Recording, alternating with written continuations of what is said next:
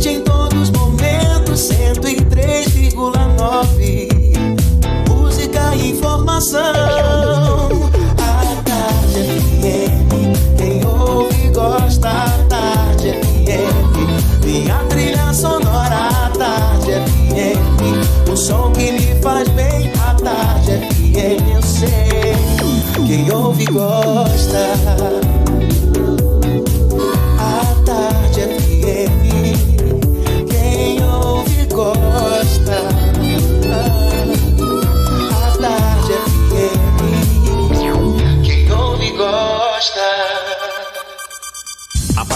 Agora na Tarde FM. Isso é Bahia. Um papo claro e objetivo sobre os principais acontecimentos do dia. Um programa com a marca do grupo A Tarde de Comunicação e do Bahia Notícias, para botar tempero no começo da sua manhã. Isso é Bahia. Isso é Bahia. Apresentação: Jefferson Beltrão e Fernando Duarte. Isso é Bahia. Oferecimento. Começou a maior liquidação do ano. É a Liquida Ferreira Costa. Image. Ainda bem que existe o Image para exames de imagem. Reservato Graça. Últimas unidades com um preço especial. AutoSard. Seminovos, financiamentos e consórcios. Shopping Bela Vista, segundo piso. Escola SESI. Você constrói o seu mundo. Matrículas abertas. Ensino fundamental e médio. Opa, olá, um bom dia! Seja bem-vindo, estamos começando mais um Isso é Bahia e vamos aos assuntos que são destaque nesta segunda-feira, 14 de outubro de 2019. Quase 40 quilos de óleo cru já foram retirados das praias de Salvador.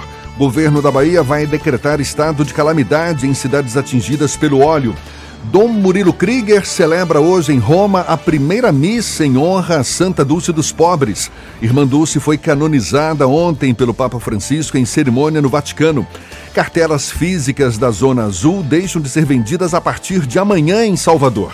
O Vitória garante reforço importante para o jogo contra o Criciúma fora de casa. O Bahia perde do Fluminense, completa 3 jogos sem vencer e permanece na 8ª colocação. São alguns dos assuntos que você acompanha a partir de agora no Isso é Bahia. Estamos aqui recheados de informação, com notícias, bate-papo e comentários para botar tempero no começo da sua manhã. Junto comigo, Fernando Duarte. Segunda-feira, Fernando, bom dia! Bom dia, Jefferson. Bom dia, Paulo Roberto na operação. A nossa produção com Rodrigo Tardio e Rafael Santana. A gente está começando mais uma semana com aquele cheirinho de cafezinho batendo aqui. Paulinho tá deixando a gente com inveja com a caneca dele, mas daqui a pouco é a nossa vez de tomar esse cafezinho. Tô aguardando o meu, por favor. Olha, você nos acompanha também pelas nossas redes sociais, nosso aplicativo, pela internet no atardefm.com.br. Pode também nos assistir pelo portal A Tarde ou diretamente pelo canal da A Tarde FM no YouTube. E claro, participar enviando mensagens pelo nosso WhatsApp 7199-311-1010. Tudo isso e muito mais a partir de agora para você.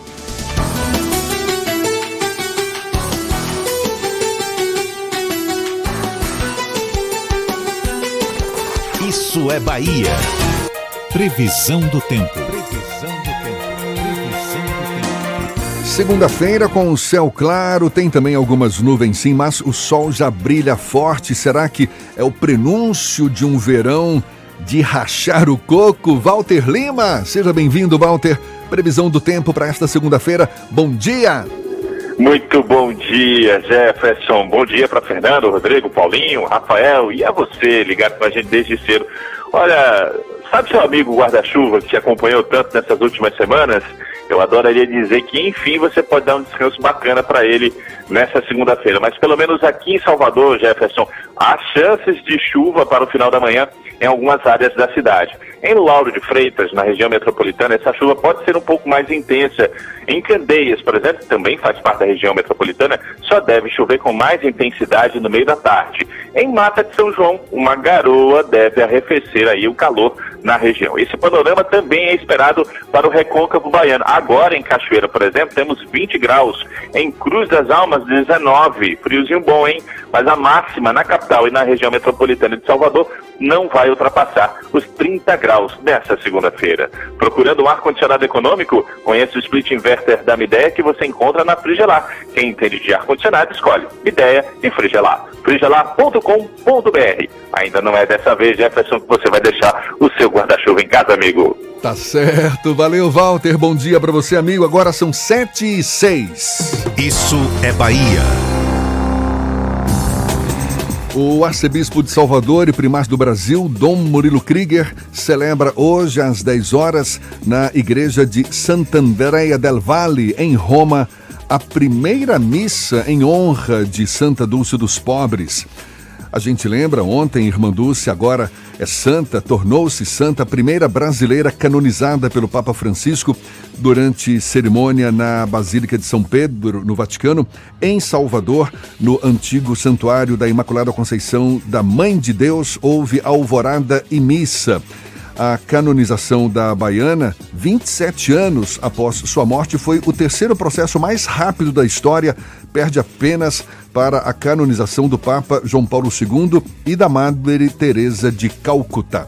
Muitos baianos viajaram até o Vaticano para acompanhar a cerimônia de canonização de Irmã Dulce, inclusive políticos.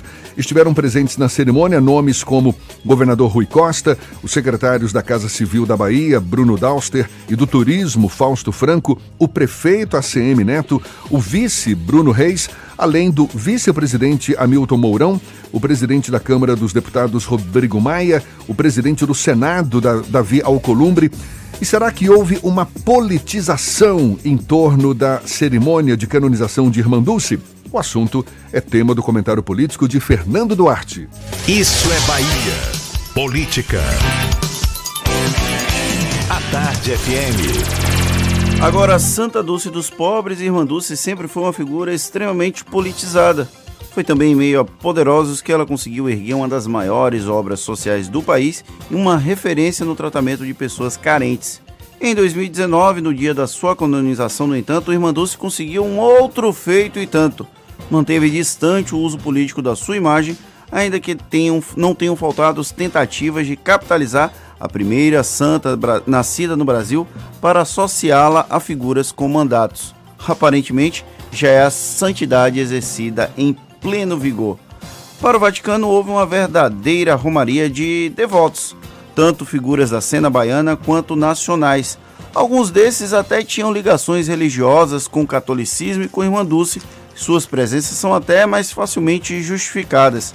Outros nunca foram lá muitos religiosos e aproveitaram a oportunidade para viajar com recursos públicos e simplesmente marcaram pontos com as redes sociais ao marcarem Praça de São Pedro como localização. Como o credo nunca deve ser discutido, a reflexão deve ficar com cada um desses lados que em alguns momentos chegam até a se cruzar. Mesmo com essa horda de recém-convertidos, eles tiveram pouco espaço na imprensa para falar sobre o que a Santa Dulce dos Pobres representa para Salvador, para a Bahia e para o Brasil. A imagem de Irmã Dulce falou mais alto do que qualquer figura pública quisesse se expressar. Isso é uma prova que a nova santa se tornou ainda mais universal do que quando transitava nos mais diversos segmentos políticos para pedir apoio ao hospital que nasceu em um galinheiro. A freira baiana ultrapassou as fronteiras da própria existência e transformou a vida de centenas de milhares de pessoas, o que torna o legado dela imortal. Cabe agora aos políticos identificarem como é possível transcender a obra de Irmã Dulce e ampliar o seu exemplo, trazendo a figura da santa também para a administração pública, mas não do ponto de vista de levar a santa para dentro dos gabinetes, mesmo porque o Estado é laico e isso não deveria acontecer, mas de beberem nessa fonte de inspiração do cuidado ao próximo, do carinho pelos mais carentes e de que mesmo com pouco é possível construir algo maior que si e sem necessariamente ganhar alguma coisa em troca. Tá certo, maravilha, muito bem dito. E olha, uma correção aqui, a primeira missa... Foi ontem. Em honra A Santa Dulce dos Pobres foi celebrada, na verdade, às 5 horas da manhã de hoje, 10 horas da manhã de Roma. Mas 5 horas da manhã de hoje, pelo cardeal de Salvador e primaz do Brasil, Dom Murilo Krieger. Muito bem, são 7h10, vamos para o nosso universo local, Fernando. Olha, as cartelas de papel da Zona Azul vão deixar de ser vendidas a partir de amanhã para as mais de 12 mil vagas de estacionamento rotativo da capital baiana. Elas vão ser substituídas pelo modelo digitalizado, segundo a Transalvador. Para que não haja prejuízo para quem já adquiriu as cartelas, elas ainda podem ser usadas até o próximo dia 30. Hoje, alguns bairros já adotam o novo modelo, como Barra, Rio Vermelho e Comércio.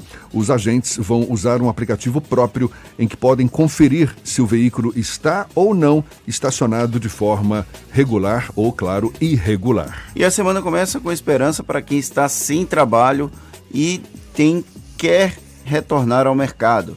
O Cine Bahia está com oportunidades em diversas áreas e diferentes níveis de formação. As vagas são para auxiliar de confeitaria, consultor de vendas, controlador de pragas, vidraceiro, encarregado de hidráulica, controlador de pragas, eu já falei, olha para isso, sushimê, analista de marketing e enfermeiro. Os interessados devem procurar a unidade central do Cine Bahia, que funciona no edifício Torres do Guatemi, ali na Avenida ACM. Segunda-feira sempre dia de renovar as esperanças para quem está em busca de emprego, então tá aí dada a dica para você, vá sempre botando fé com seus documentos pessoais e, claro, aquela confiança, porque isso é sempre muito, muito importante. E confiança também para quem gosta de fazer uma fezinha. O concurso da Mega Sena pode pagar hoje um prêmio de 30 milhões de reais para quem acertar as 6 dezenas. O sorteio está marcado para as 8 horas da noite, na cidade de São Paulo. As apostas, a gente lembra, podem ser feitas até às 7 horas da noite, em qualquer casa lotérica da Caixa ou também pela internet. O sorteio desta segunda-feira ocorre em função do feriado de 12 de outubro no sábado. Sábado, normalmente, dia de sorteio, não teve, portanto, por causa do feriado de Nossa Senhora Aparecida, Fernando. E uma notícia triste lá no extremo oriente do mundo, lá no Japão. Subiu para 40 o número de mortes no Japão após a passagem do tufão Hagibis no fim de semana. Quase 20 pessoas estão desaparecidas e outras 117 ficaram feridas. O tufão chegou a Tóquio, capital do país, com rajadas de ventos de até 200 km por hora. Mais de 7 milhões de pessoas foram alertadas a deixar suas casas. Falando em notícia triste, Fernando, placas de óleo já chegaram a 8 praias aqui em Salvador. Uma reportagem que tem grande destaque na edição de hoje do Jornal à Tarde. Reportagem de Márcio Walter Machado. Baianos e turistas que caminharam nas praias da capital ontem se depararam com pequenas pelotas de petróleo de formato irregular, facilmente confundidas com as pedrinhas comuns à área. A diferença, no entanto, é que em vez de machucar os pés, esse óleo que começou a atingir as praias da cidade na última sexta-feira adere à pele e é de difícil remoção, além de ser tóxico. Ou seja, além desse desastre ambiental, claro, todo cuidado com a saúde das pessoas que frequentam as praias para evitar contato com essa substância. O governo a Prefeitura de Salvador, inclusive, encaminhou alertas que se a pessoa tiver contato com esse petróleo, com a pele, tem que tomar cuidado, tem que verificar se teve algum tipo de reação alérgica, inclusive procurar pessoas da área de saúde para poder confirmar se existe algum tipo de impacto negativo. Lembrando que é uma forma que antes era muito comum para retirar, remover essas manchas de óleo, é o uso de óleo de cozinha, mas é sempre bom ter muito cuidado com isso.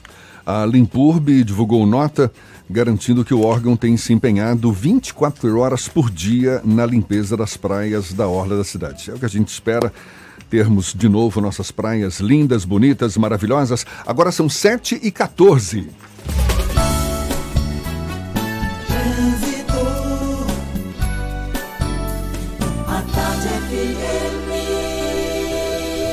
Oferecimento. Monobloco, o pneu mais barato da Bahia. 0800 111 7080. Link dedicado e radiocomunicação é com a Soft Comp. Chance única Bahia VIP Veículos. O carro ideal com parcelas ideais para você. Saúde é com o SESI. Acesse www.sesisaudeba.com.br. Já estamos sobrevoando a grande Salvador. Cláudia Menezes, aproveitando esse sol bonito, ela curtindo um visual especial. Bom dia, Cláudia. Novidade pra gente? Pô, fui elogiar a Cláudia e ela desaparece. Cadê você, Cláudia? Cláudia. Bom, então a gente volta a falar com ela já já. Eu sei que ela já levou... Jefferson? Oi! Cadê você, Cláudia? Não dê susto na gente, não, por favor. Tem novidade? Bom dia pra você. Pode falar, Jefferson. pode falar. Oi? Pode falar, então? Pode falar. Bom dia pra você, Jefferson. Bom dia também pra Fernanda aí no estúdio. Bom dia de novo pro nosso ouvinte. Você falou em sol, né? Realmente, tem alguns lugares de Salvador...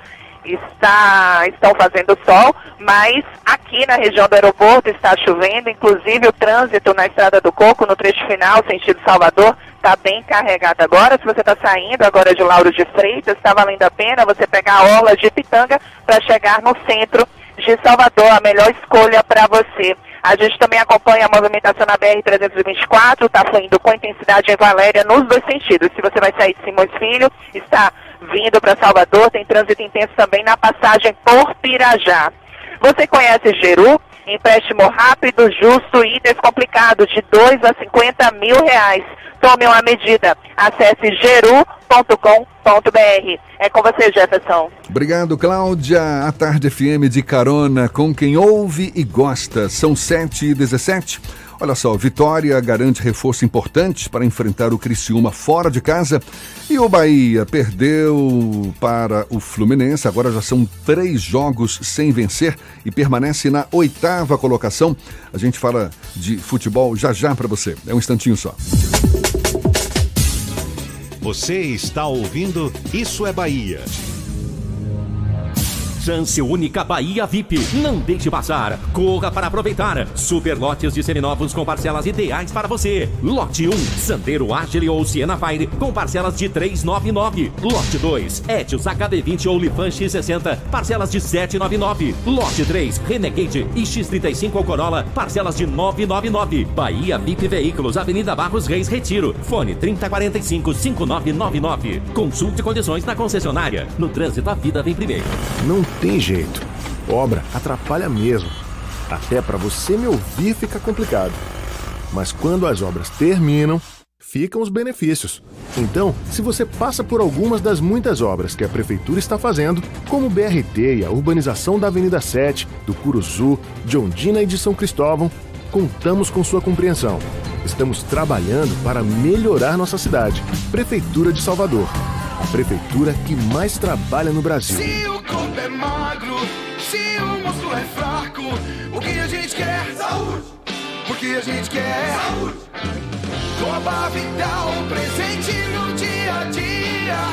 Coba Vital, pra toda a sua família, pra melhorar. Coba Vital. Coba Vital é um estimulante de apetite para crianças e adultos que desejam crescer e ter o peso adequado. Coba Vital, para aumentar a fome de saúde. Coba Vital é um medicamento. Seu uso pode trazer riscos. Procure um médico e farmacêutico. Leia a bula. Quem olha já vê, por todo lado em Camaçari. O trabalho tá barril dobrado. Quem mais precisa tem. Tem mais saúde, tem. Tem mais asfalto, tem. Tem mais creche, tem. Olha que tem o gás que tem. Tem o BS, tem. Tem novo fartamento, tem. Campos e praças, tem. Quem mais precisa tem. Bolsa social tem, tem casa melhor tem, tem mais cuidado. Prefeitura, cuidando de quem mais precisa. Você. Confira, HB20 Unique 2019 de R$ 44.490 por R$ 40.990 e Creta 1.6 automático por R$ 75.490. Mais documentação e IPVA 2019 grátis. Visite a HMB Caoa Lauro de Freitas, Rua Luiz Antônio Nogueira 65 Centro. Telefone 3032-2350. Ou consulte caoa.com.br. No trânsito dê sentido à vida. Voltamos a apresentar Isso é Bahia. Um papo claro e objetivo sobre os acontecimentos mais importantes do dia. Agora são 7h20 e a gente dá um pulo à redação do Portal Bahia Notícias. João Brandão tem novidades pra gente. Bom dia, João. Bom dia. Olha, há quase um ano das eleições municipais, o ex-vereador Arnaldo Lessa, do PT, foi nomeado diretor da Superintendência de Gestão Prisional da Secretaria de Administração Penitenciária e Ressocialização da Bahia, conforme publicação do Diário Oficial do Estado de hoje. Lessa, que também já foi deputado estadual, agora são 7h20 e a gente dá um pulo à redação do Portal Bahia Notícias. João Brandão tem novidades pra gente. Bom dia, João. Assassinado após negociar a venda de um carro na internet.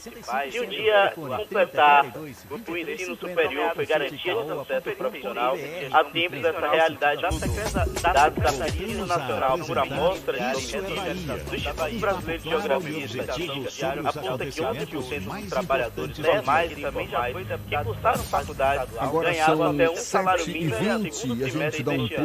Esse é o maior patamar que a pesquisa alcançou ao Brandão tem novidades pra gente. Bom dia, João. Essas e outras notícias você encontra no portal bahianoticias.com.br. João Brandão para o programa Isso é Bahia. É com vocês, Jefferson Fernando. Obrigado, João. Agora são 7h21.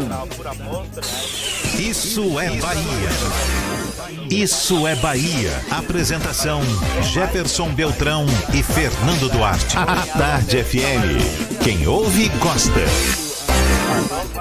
A tradicional mostra de arquitetura Casa Cor completa 25 anos agora em 2019 e cheia de novidades. Uma delas é o novo franqueado que assume o evento, o executivo Carlos Amorim, que possui vivência nas esferas municipal, estadual, federal e toma a frente do projeto com a missão de atualizar o conceito e revigorar o mercado local. Carlos Amorim é nosso convidado aqui na Tarde FM. Bom dia, seja bem-vindo, Carlos. Bom dia, é um prazer estar aqui no Isso é Bahia, programa tradicional mostra de arquitetura Casa Cor completa 25 anos agora em 2019 e cheia de novidades. Uma delas seria com o novo franqueado que assume o evento, o executivo Carlos Amorim, que possui vivência nas esferas municipal, estadual, federal, à frente do projeto. Não, ele acorda cedo, já manda mensagem antes de 5 da manhã, então isso aí não é o caso. Então vai descascar. É um prazer estar aqui, a Casa Cor chega à sua 24ª edição em 25 anos. É a maior mostra de arte, paisagismo, arquitetura e design interiores das Américas. A Praça da Bahia sempre foi uma praça tradicionalmente muito importante, com uma participação significativa no conjunto das mostras nacionais, ou seja... Não, ele acorda cedo, já manda mensagem antes de 5 da manhã, então isso aí não é o caso. Então vai descascar. Da Casa Cor, que é um indicativo dessa qualidade técnica. E também a terceira mostra mais visitada fora do eixo Rio-São Paulo. Esse ano o tema é Planeta Casa, uma pegada já assim, de sustentabilidade. Sempre foi uma meta da Casa Cor, a partir do momento em que sustentabilidade e inclusão se tornam temas recorrentes na sociedade, a Casa Cor abraçou essa temática. Lembrando que a Casa Cor se origina no núcleo, com esse formato contemporâneo, no núcleo que produzia a revista Casa Cláudia. Então ela vem com uma estrutura técnica muito boa, com grandes curadores, uma direção firme da franquia. E a partir disso, essa temática se tornou uma meta da Casa Cor, sempre ter sustentabilidade, acessibilidade, inclusão como um dos seus pilares. Esse ano o tema é Planeta Casa. A planta das casas mudou muito. Lembrando que a Casa falou muito que as casas são cada vez menores. Mas a casa menor não fez com que as pessoas se aproximassem. Você fala das casas em geral, não é? Das casas das pessoas. A gente tem visto aí plantas pequenas e as pessoas se surpreendem, acham que é apenas um movimento do capital. capital imobiliário, na verdade, não é. As pessoas mesmo estão cada vez mais isoladas por conta dos aparelhos de celulares, os smartphones e tal. As pessoas ficam muito isoladas, voltadas para o seu próprio mundo, seu universo. A planta da casa, que era muito seccionada, passou a ser aberta. As casas das pessoas se veem umas às outras falando nos seus próprios celulares. É uma brincadeira, na verdade é uma necessidade de que o ambiente se torne mais aberto para que as pessoas tenham maior possibilidade de exercer sua afetividade. Então essa planta dessa casa nova, a questão do planeta, que é muito importante, portanto a ação de sustentabilidade tão essencial para que o clima não tenha uma evolução negativa, para que a gente consiga consumir água limpa por muito tempo e tudo mais.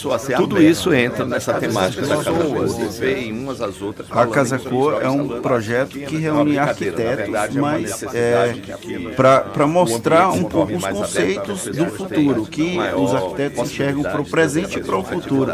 Mas a arquitetura é um investimento que não é barato. E ela é voltada também para o grande público, para conhecer, para se interessar sobre o que é arquitetura. Certamente que sim. Todo mundo que tem uma casa, que tem o seu canto, dizem que a casa, a ordem da casa reflete a ordem da cabeça da pessoa. Você tem uma casa caótica, provavelmente sua cabeça também é meio caótica.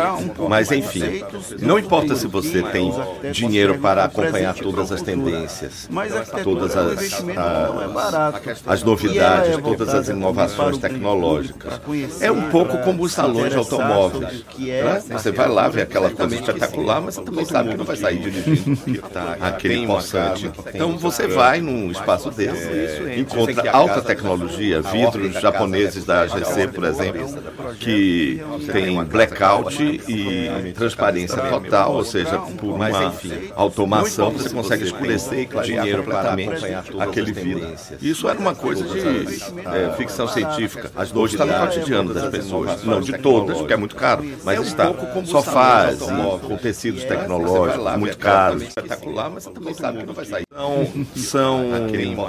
Eu não sei precisar o número de arquitetos, porque às vezes tem mais de um arquiteto no mesmo escritório e eu assim, nunca consigo me lembrar dessa coisa. Mas são cerca de 40 ambientes.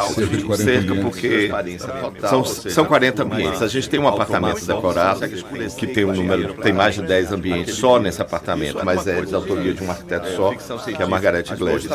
Mas voltando à história da tecnologia, o sujeito que vai lá, ele pode também ver, aprender ou descobrir que a posição da cadeira da casa dele pode ser outra, para ele ganhar mais espaço, para ele ter mais conforto, porque ele viu naquele espaço.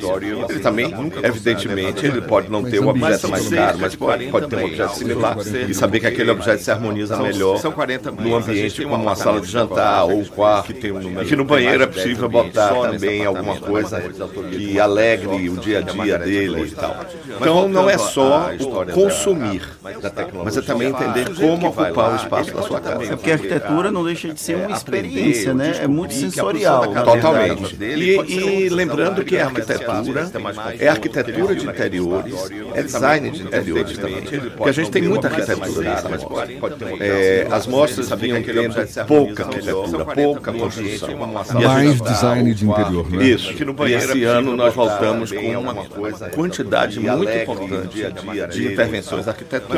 Você já defendeu em outras ocasiões que é preciso atualizar o conceito, né, da Casa Cor, revigorar a Casa Cor. Como é que se dá esse processo? Bom, primeiro, acho que a Casa Cor também é um espaço de excelência. Todas as estrelas da arquitetura da Bahia estão lá. Sidney Quintero está lá, Davi Bastos está lá. Jovens que nunca fizeram Casa Cor, mas que já são estrelas da arquitetura, como Caio Bandeira e Tiago Martins estão lá, Cristina Calumbi está lá. Eu vou ficar citando nomes, porque eu já vou esquecer logo todos, a maioria. Enfim, são grandes estrelas. Mas, ao mesmo tempo, você está abrindo espaço para arquitetos novos que estão fazendo coisas muito interessantes. Bom, nós estamos atrás, por exemplo, de arquitetos que estão nas suas praças, no interior do Estado, fazendo alta arquitetura, do mesmo nível da arquitetura da capital de Salvador. E a gente está começando a trazer essas pessoas para dentro da nossa curva, mas que já são arquitetos jovens do interior. Uma outra atualização do conceito importante é abraçar esses princípios. Sabe, sustentabilidade, por exemplo, é caro. Acessibilidade é caríssima. Inclusão é cara. Tudo que diz respeito ao fazer o bem custa muito caro. Caro hoje, né? Existe uma tendência de baratização? Eu não sei, ainda não, eu não vejo isso. Como empresário, o que eu vejo é que o meu investimento advém muito mais do meu compromisso com a causa do que de uma ação comercial, propriamente dita.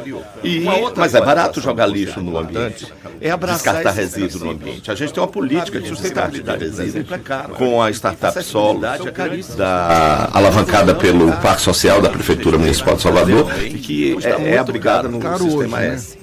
É uma ação muito interessante, mas ela é muito cara. A Saville, que é a executiva da Solos, é capaz de testemunhar isso aqui, se estivesse aqui comigo. Tudo é muito caro. Então, o que nós temos visto é que a indústria de imóveis, ela tem que abraçar essas causas em cima, e os designers, para que na ponta, com a startup Solos, alavancada pelo Parque Social da Prefeitura Municipal de Salvador, para essas causas, que são muito importantes. Como ter acesso ao evento da Casa Cor em 2019 aqui em Salvador? Onde fica, quem pode chegar, qual horário de funcionamento, essas partes mais burocráticas. Falando em acesso, é importante dizer que esse talvez seja o primeiro evento inteiramente acessível do gênero aqui na Bahia. O que mobilizou, evidentemente, investimentos importantes, construção de passarela, 2 plataformas elevatórias, rampas e mais rampas. Bom, a Casa Cor vai funcionar na Rua Estado Gonzaga, 210, no Horto Florestal. O serviço é de terças a sextas, das 16 às 22 horas, sábados e feriados, das 15 às 22 horas, e domingos, das 15 às 21 horas. Isso no período de 22 de outubro a 8 de dezembro. Isso, 22 de outubro a 8 de dezembro. Nós temos uma parceria importante dentro a Casa Cor à Tarde, porque no dia 20 é a nossa festa de abertura. E nós vamos lançar a Nota Bahia, a nova coluna social do Jornal à Tarde. Sabe, essa pegada também é importante para o meu público que vai na Casa Cor. E só para destacar um aspecto, Casa Cor é um evento muito tradicional. As pessoas que vão à Casa Cor, a grande maioria delas são pessoas que retornam. Nós temos vão mais de uma vez no mesmo evento e costumam todos os anos ir à Casa Cor. Então a Casa Cor mudou sobre uma base que é igual a que ela sempre teve. Ela vai oferecer tudo que ela oferecia e um pouco mais. A arte, por exemplo, é muito forte, muito pegada desse ano da Casa Cor. Então, eu tenho a estreia e o vernissage de uma escultura nova de Beltrão, que é uma cabeça de Raul Seixas de 3 metros de altura, em aço cortante. Tem a exibição de uma peça do Raul Mourão no mesmo evento, costuma todos os anos. Então, a Casa Cor mudou sobre uma base que é igual àquela que ela vai tudo que ela ficava nos Correios e um pouco mais. Foi restaurado e será exibido na mostra. Já sabe qual vai ser o destino desse orixá? Ele deve integrar uma mostra itinerante, não é uma ação da Casa Cor. A ação da Casa Cor foi propiciar o restauro através de seus parceiros. De abrigar essa obra na mostra, com o compromisso de que a mostra fosse exibida, que a peça fosse exibida na mostra. E depois ela volta para o seu proprietário original, que é o IPAC, Instituto Patrimônio Artístico Cultural do Estado. Tem uma escultura nova de Alma Andrade, que é um artista plástico baiano com enorme vigência nacional, e uma peça inédita, não digo inédita, mas quase inédita, de General Augusto da Silveira, o pintor modernista baiano, da fase mais eloquente da carreira dele, final dos anos 50 e anos 60, que foi inteiramente restaurada, resgatada de um galpão na estação ferroviária e restaurada em parceria com o IFAM. Nós vamos exibir esse painel, um painel muito grande, ele tem 3,72 por 2,66. Como você falou, é um espaço em que a arquitetura ganha uma visibilidade muito grande, mas é uma celebração à arte, não é verdade? Também. A gente está conversando aqui com o Carlos Amorim, que é o novo franqueado da Casa Cor, que será realizada agora em sua 24ª edição, não é isso? Em 25 anos, no período de 22 de outubro a 8 de dezembro, no Horto Florestal, em Salvador. Você, Carlos, é um executivo com experiência nas esferas municipal, estadual, federal. O que que te motivou a comprar essa ideia de estar à frente da Casa Cor a partir desse ano? Boa pergunta. Eu trabalhei como gestor em várias áreas públicas, mas também sou empresário já há alguns anos. E tem já trabalhei na iniciativa privada também por muito tempo.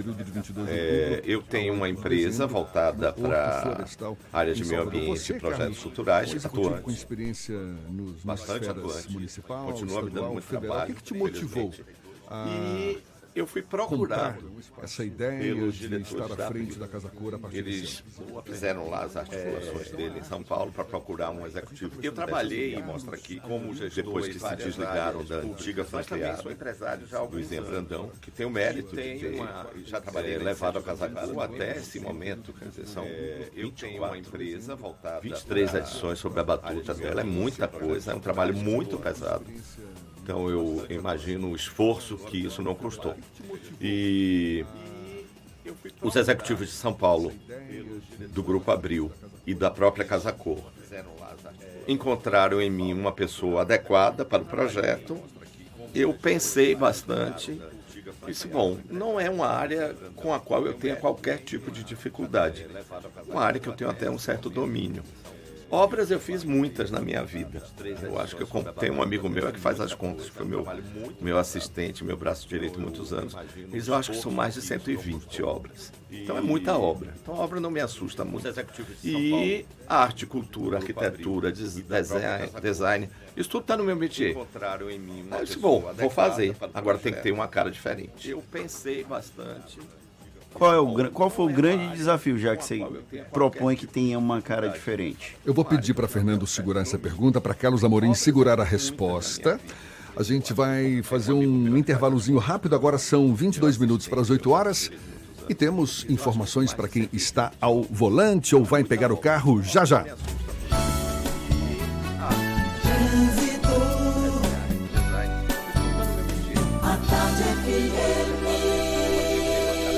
Oferecimento. Monobloco, o pneu mais barato da Bahia. 0800 111 7080. Link dedicado e radiocomunicação é com a Soft Comp. Chance única Bahia VIP Veículos. O carro ideal com parcelas ideais para você. Saúde é com o SESI. Acesse www.sesisaudeba.com.br. Cláudia Menezes dá mais um sobrevoo por Salvador. Tá em qual área da cidade agora, Cláudia? Oferecimento. Jefferson, região da rodoviária, viu? Bastante movimentada agora, o acesso ao terminal de fluxo bem intenso, um pouco de lentidão no final da paralela também. Vale fazer um corte no Imbuí e pegar a orla para chegar no centro da capital. Ou você pode também fazer um desvio na Luiz Eduardo Magalhães e seguir para a rótula do Abacaxi, e assim você chega também a outras regiões aí do centro da cidade.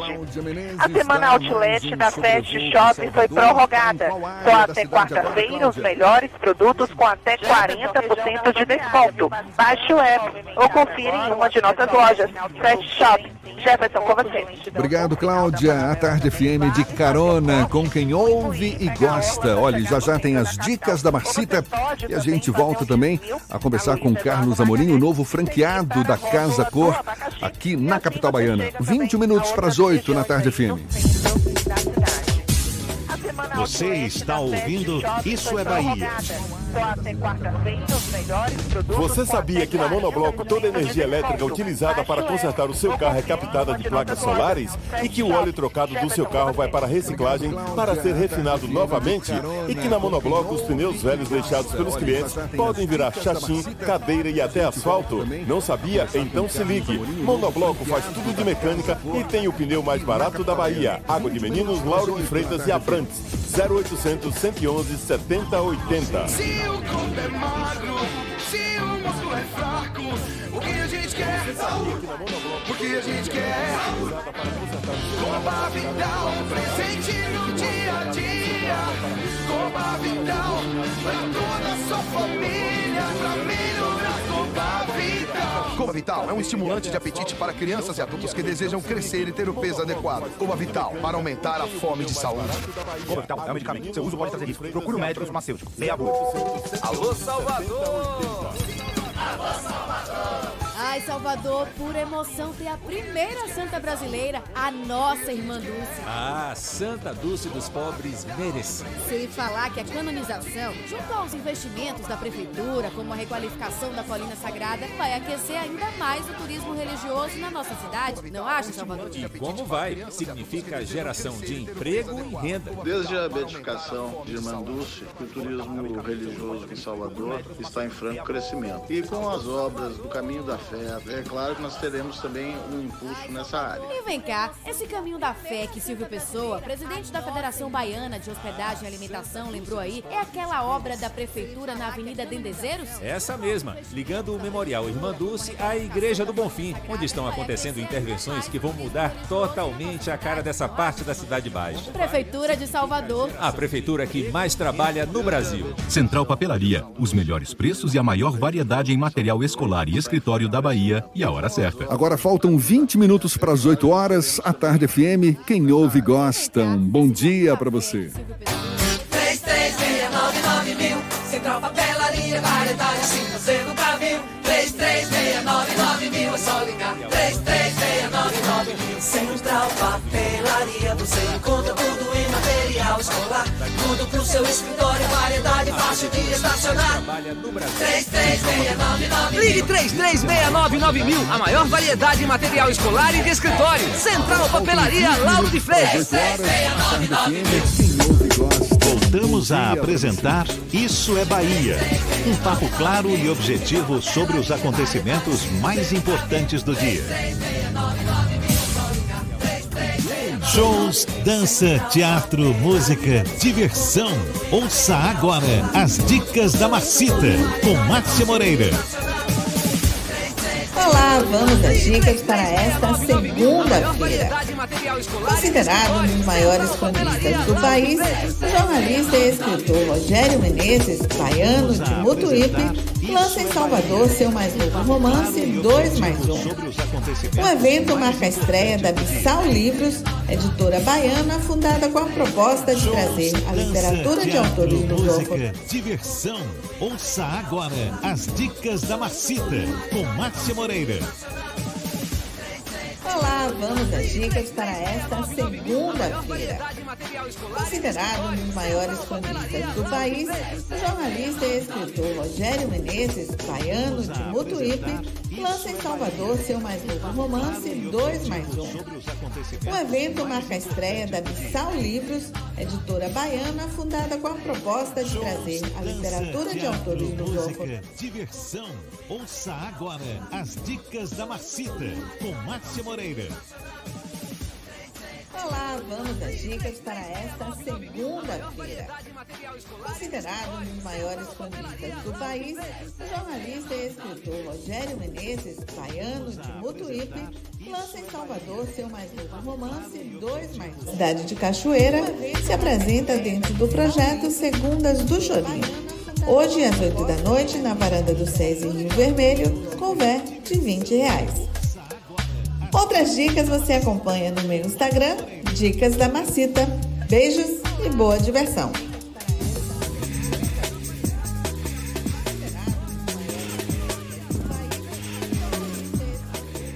Agora, 16 minutos para as 8 horas. Daqui a pouquinho a gente vai até o portal A Tarde, hoje com Jaqueline Suzarte. Primeiro, a gente continua nosso papo aqui com Carlos Amorim, o novo franqueado da Casa Cor 2019.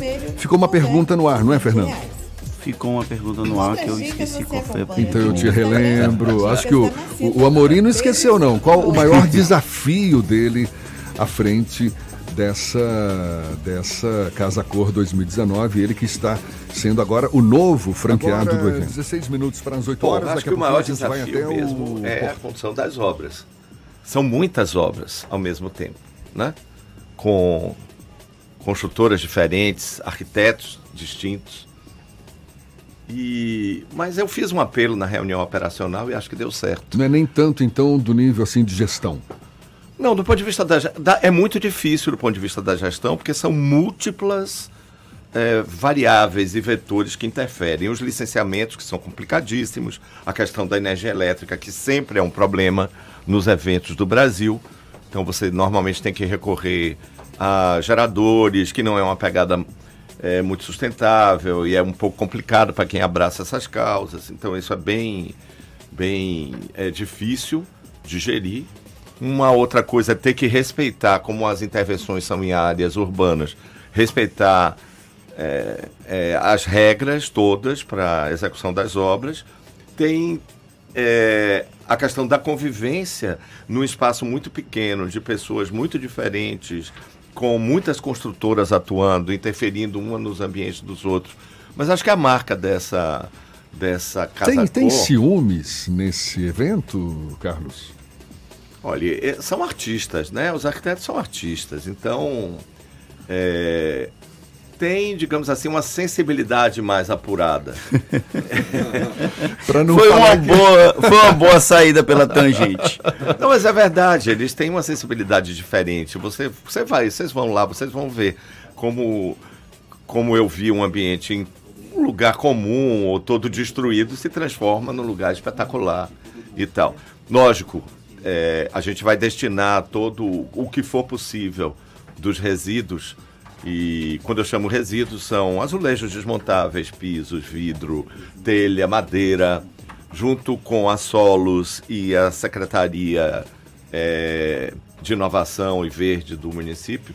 Nós vamos destinar, dar um destino que reforça o nosso compromisso com a responsabilidade social. A gente quer que isso vire uma ação importante também, e que vire uma ação importante para beneficiar a vida das pessoas. Quem são os parceiros públicos da Casa Cor? Você falou a Secretaria de Cidade Sustentável do município, tem algum órgão do Estado também que participa de alguma forma? O IPAC é um parceiro, nós estamos nesse processo aí de restauração da peça de Mário Cravo Júnior, que pertence ao Estado.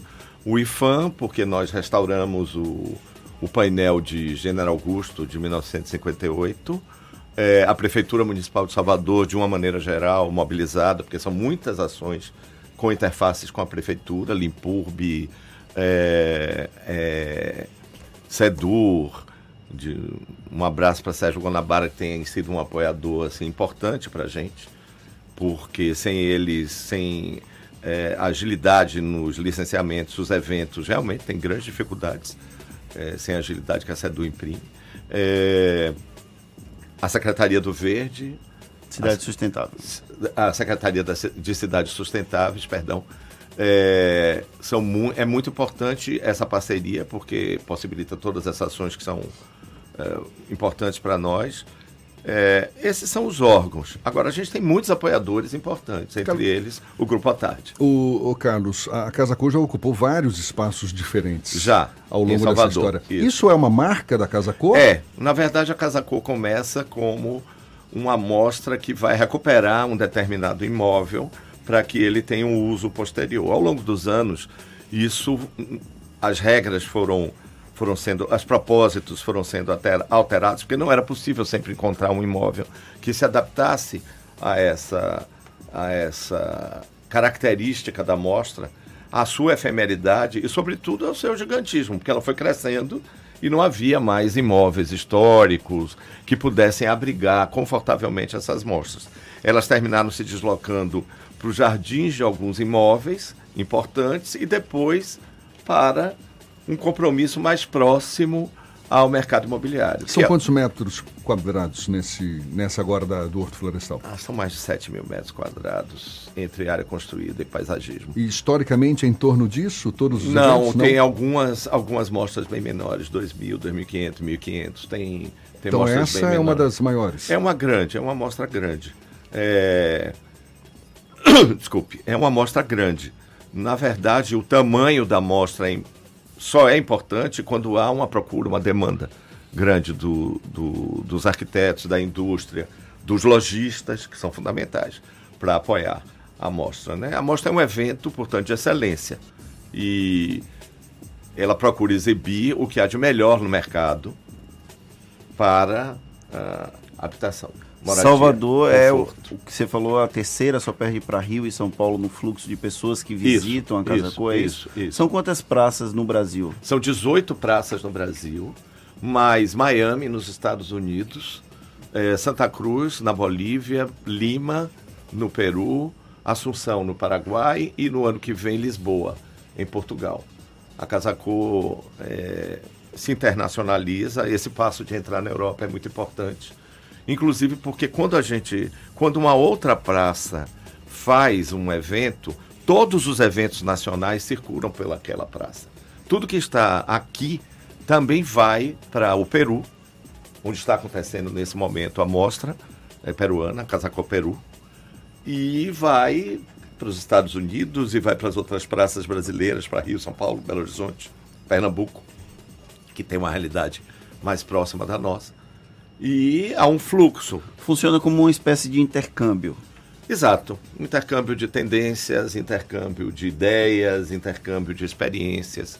Mas voltando para a questão da gestão, que me ocorreu aqui uma coisa que voltou, que tinha fugido da minha cabeça, gestão é realmente um aprendizado. Por mais que você esteja preparado do ponto de vista teórico, é um aprendizado. Minha maior dificuldade, na verdade, foi formar uma equipe. Eu não tinha uma equipe de trabalho. Eu tive que construir.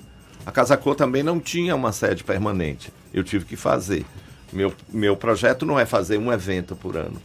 Uma mostra por ano, sim. Mas fazer algumas pop-ups que ativem a marca, nossas marcas parceiras, durante o ano. Muito provavelmente a gente vai ter um evento de verão que vai ser lançado aqui. Maravilha. A Casa Cor prevista então para de 22 de outubro a 8 de dezembro. Aproximadamente 40 arquitetos participam dessa mostra. Carlos Amorim é o novo franqueado da Casa Cor, nosso entrevistado nesta manhã de segunda-feira. Muito obrigado, Carlos. Sucesso para você. Eu que agradeço a você, Jefferson, e a Fernando.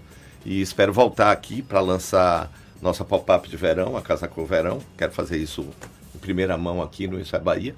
E sucesso no programa, que amanhã já faz seu primeiro aniversário. Depois da manhã. Foi um prazer estar aqui. E espero que a Casa Cor atenda às expectativas dos baianos, que sempre acolhem a mostra e abraçam ela com muito carinho. Muito obrigado. Obrigado, Carlos. Agora, 8 minutos para as 8 horas na Tarde FM. A gente tem Jaqueline Suzarte, a estreia do Portal A Tarde FM, no lugar de Thaís Seixas. Bem-vinda, Jaqueline. Obrigada, Fernando. Bom dia para você, para Jefferson e todos os ouvintes do programa Isso é Bahia. 1 em cada 4 adolescentes brasileiros é dependente de internet. Foi o que apontou um estudo da Universidade Federal do Espírito Santo. A pesquisa foi realizada com mais de 2.000 jovens entre 15 e 19 anos de escolas públicas e privadas. A avaliação tem como objetivo verificar como o acesso à internet impacta na rotina, emoções e relacionamentos dos usuários. O impacto abusivo pode causar transtornos mentais. 500 voluntários se reuniram este fim de semana para limpar praias de Salvador que foram atingidas com as manchas de óleo. Os voluntários percorreram praias do Rio Vermelho até Estela Mares. O lamaçal de petróleo é denso a partir de Estela Mares, onde o grupo retirou 500 quilos de óleo. Essas e outras notícias você encontra no portal A Tarde, atarde.com.br. É com vocês. Obrigado, Jaqueline. Agora 6 minutos para as 8 na Tarde FM. Isso é Bahia. Economia. A Tarde FM. Bom dia, Jefferson. Bom dia, Fernando. Bom dia, ouvintes da Rádio A Tarde FM. Na semana passada, o Ibovespa começou em território negativo, chegando a acumular queda de 2,50% até terça-feira, mas reverteu a tendência após o arrefecimento das tensões comerciais entre China e Estados Unidos. O destaque para a expectativa de um acordo comercial entre os países na sexta-feira foi o que chamou a atenção. No fim do dia, o Ibovespa fechou a semana em alta de 1,25%, atingindo 103.800 pontos. Já o dólar caiu 1,30%, cotado a R$ 4,10. No cenário internacional, além de expectativas positivas para as negociações comerciais, o discurso do presidente do Banco Central americano animou os mercados. O presidente sinalizou que a autoridade monetária está disposta a novos cortes nas taxas de juros para evitar riscos econômicos globais, e isso foi muito bem recebido na semana passada pelos mercados internacionais. No Brasil, evoluções positivas na agenda micro foram destaque, com a Câmara e o Senado entrando em um acordo para a divisão dos lucros do leilão do pré-sal. Além disso, a comissão especial que atualiza o marco do saneamento básico se reuniu na Câmara dos Deputados, e as mudanças apresentadas aumentaram o teor liberal das alterações para o setor, principalmente com respeito aos casos de privatizações e renovações de contratos de programa. O destaque de alta da semana passada ficou com as ações da B2W, que subiram 8,16%, e Suzano, que subiu 7,34%. Já na ponta oposta, o destaque de queda ficou com as ações da Eletrobras, que caíram 10,42%, e as ações da Natura, que caíram 8%. Para essa semana no Brasil, o destaque será a divulgação do Índice de Atividade Econômica, o IBCBR, na segunda-feira. Na nossa visão, o índice deve apresentar expansão de 0,50% mensal de agosto, reforçando o entendimento de que a economia brasileira segue ritmo gradual de crescimento. No campo externo, teremos a divulgação da produção industrial dos Estados Unidos na quinta-feira e da zona do euro na segunda-feira. Na China, além da produção industrial, também serão divulgados dados de inflação, taxa de emprego e PIB. Os indicadores devem reforçar mais uma vez a mensagem de que o cenário internacional permanece desafiador. Meu nome é André Luzbel, sócio da BP Investimentos. Boa semana e bons negócios a todos. Isso é Bahia.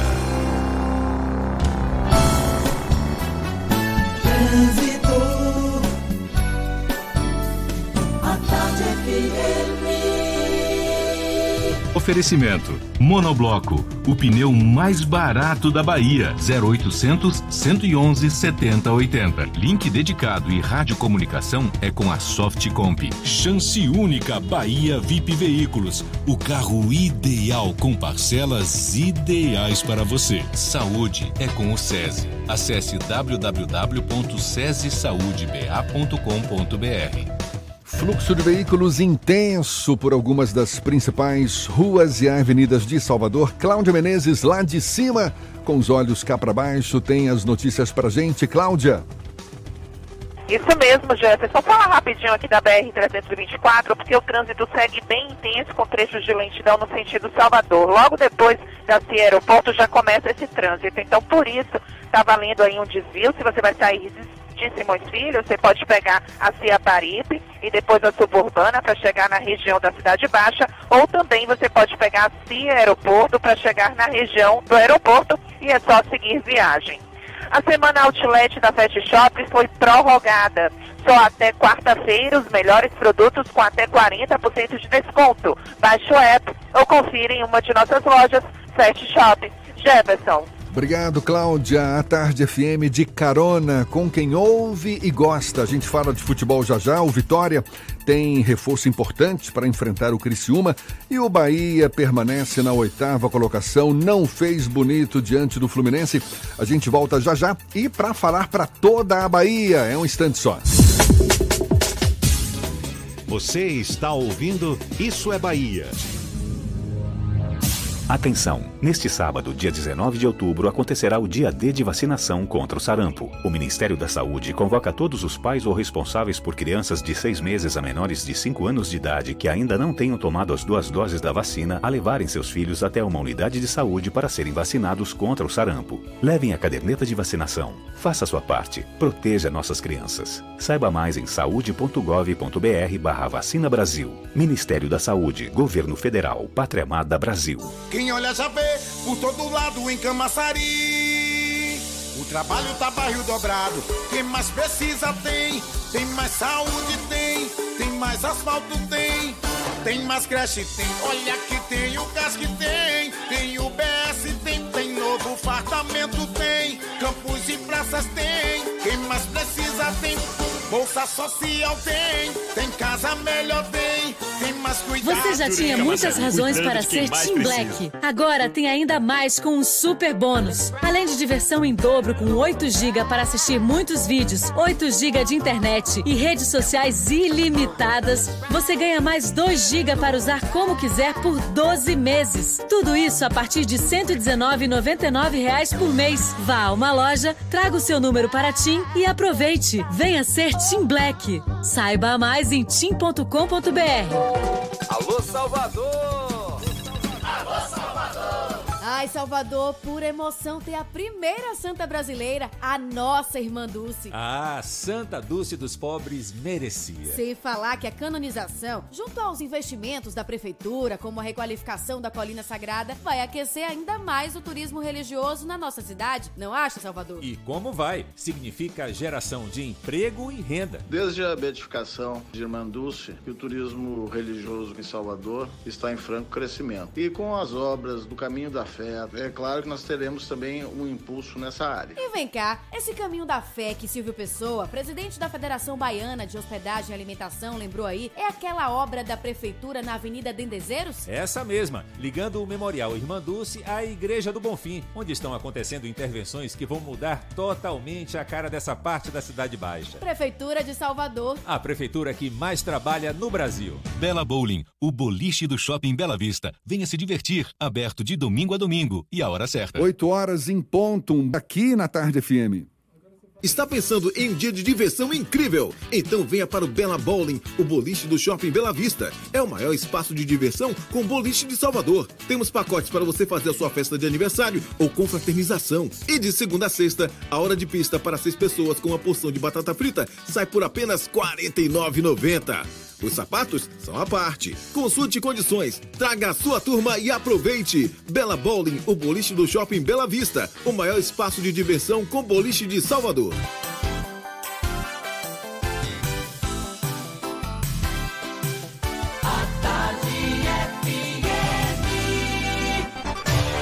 Atenção, emissoras afiliadas à Tarde FM.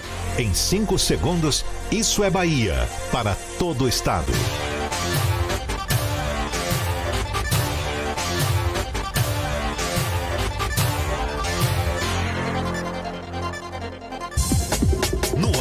Isso é Bahia. Informação com a marca do Grupo A Tarde e do Bahia Notícias. Política, segurança, saúde, cidadania. Isso é Bahia. Apresentação: Jefferson Beltrão e Fernando Duarte. A Tarde FM. Quem ouve, gosta. Que maravilha! Olá, um bom dia para você, seja bem-vindo. A partir de agora, Isso é Bahia em rede com emissoras de todas as regiões do estado. E vamos aos assuntos que são destaque nesta segunda-feira, 14 de outubro de 2019. Quase 40 quilos de petróleo já foram retirados das praias de Salvador. Governo da Bahia vai decretar estado de calamidade em cidades com praias atingidas pelo óleo. Irmã Dulce é canonizada pelo Papa Francisco e se torna a primeira santa brasileira. Tribunal de Contas dos Municípios vai fazer auditoria na Prefeitura de Piritiba após suspeita de superfaturamento. O Vitória garante reforço importante para o jogo contra o Criciúma fora de casa. O Bahia perde para o Fluminense e completa 3 jogos sem vencer e permanece na 8ª colocação. Isso é Bahia, programa recheado de informação, com notícias, bate-papo e comentários para botar tempero no começo da sua manhã. Junto comigo, ele, Fernando Duarte, enchendo os pulmões agora. Fernando, por favor, para toda a Bahia, bom dia! Bom dia, Jefferson, bom dia, Paulo Roberto na operação, bom dia a nossa produção com Rodrigo Tardio e Rafael Santana e um bom dia mais que especial para as nossas emissoras afiliadas. Cidade FM de Luiz Eduardo Magalhães, Itapuí FM de Itororó, Eldorado FM de Teixeira de Freitas, RB Líder FM de Rui Barbosa, Serrana Líder FM de Jacobina, Baiana FM de Itaberaba, 93 FM de Jequié, Interativa FM de Itabuna, Ativa FM de Eunápolis e Cultura FM de Paulo Afonso, que daqui a pouquinho algumas delas estarão conosco, contando as principais novidades das suas cidades. Maravilha! Cadê o nosso cafezinho? Por favor, tô aguardando o meu. Olha, você nos acompanha também pelas nossas redes sociais, nosso aplicativo, pela internet no atardefm.com.br e além de nos ouvir, olha nós aqui, pode nos assistir pelo Portal A Tarde ou pelo canal da A Tarde FM no YouTube e, claro, participar enviando mensagens pelo nosso WhatsApp 7199-311-1010. Tudo isso e muito mais a partir de agora para você.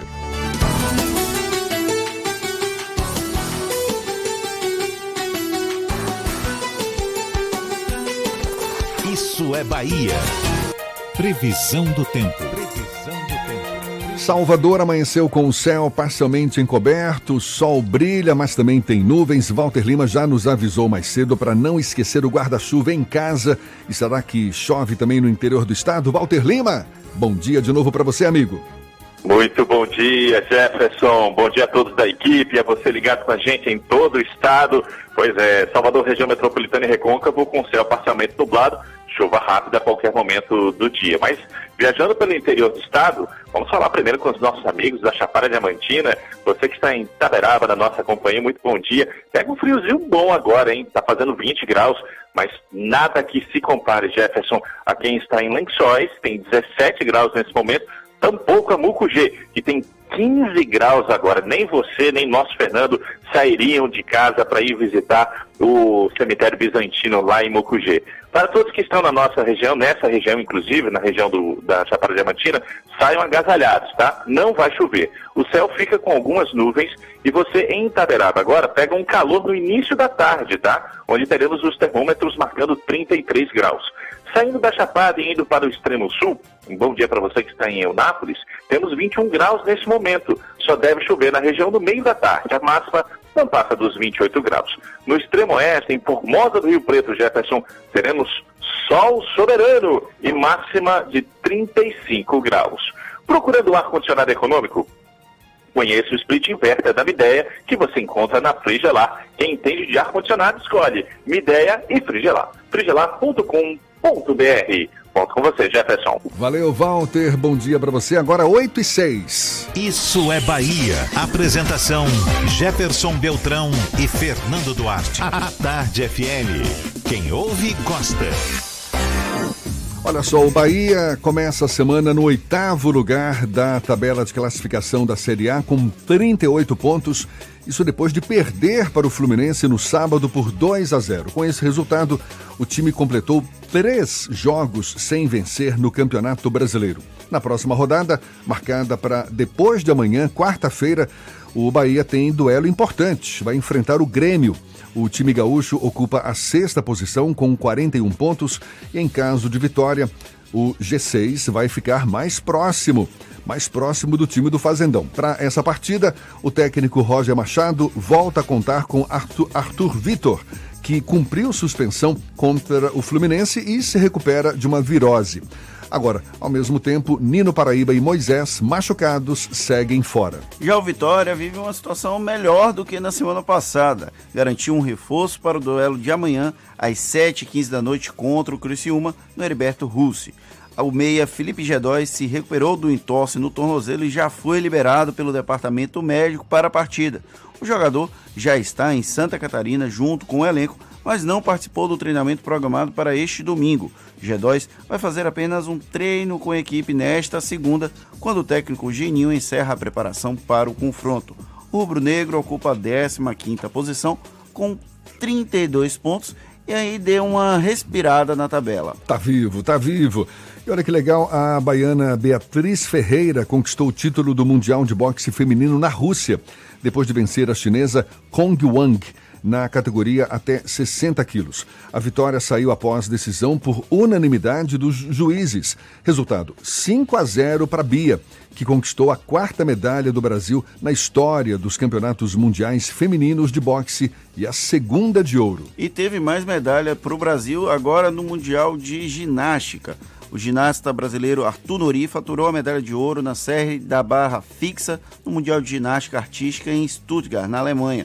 O primeiro pódio do atleta em mundiais saiu depois da apresentação cheia de dificuldades, largadas e retomadas precisas e a nota de 14.900. No feminino, só deu a americana Simone Biles. Neste domingo, a ginasta de 22 anos conquistou mais 2 ouros, um na trave e outro no solo, e fechou a competição com 5 títulos. Biles chegou a 25 pódios e quebrou o recorde de medalhas em mundiais. Pois é, a gente falou agora, né? O Bahia perdeu para o Fluminense por 2-0 neste fim de semana.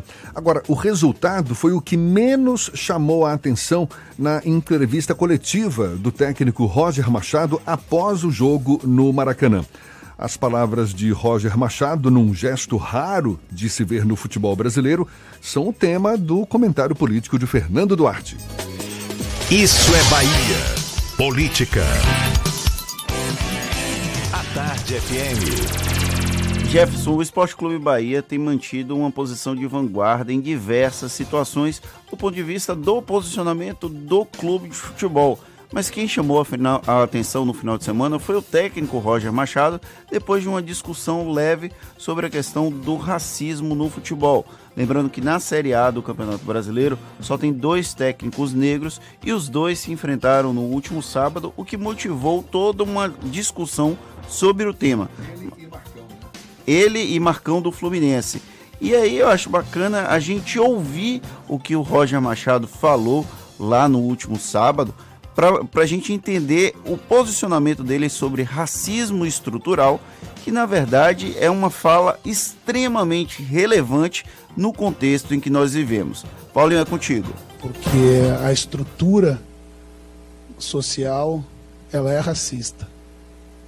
Ela sempre foi racista.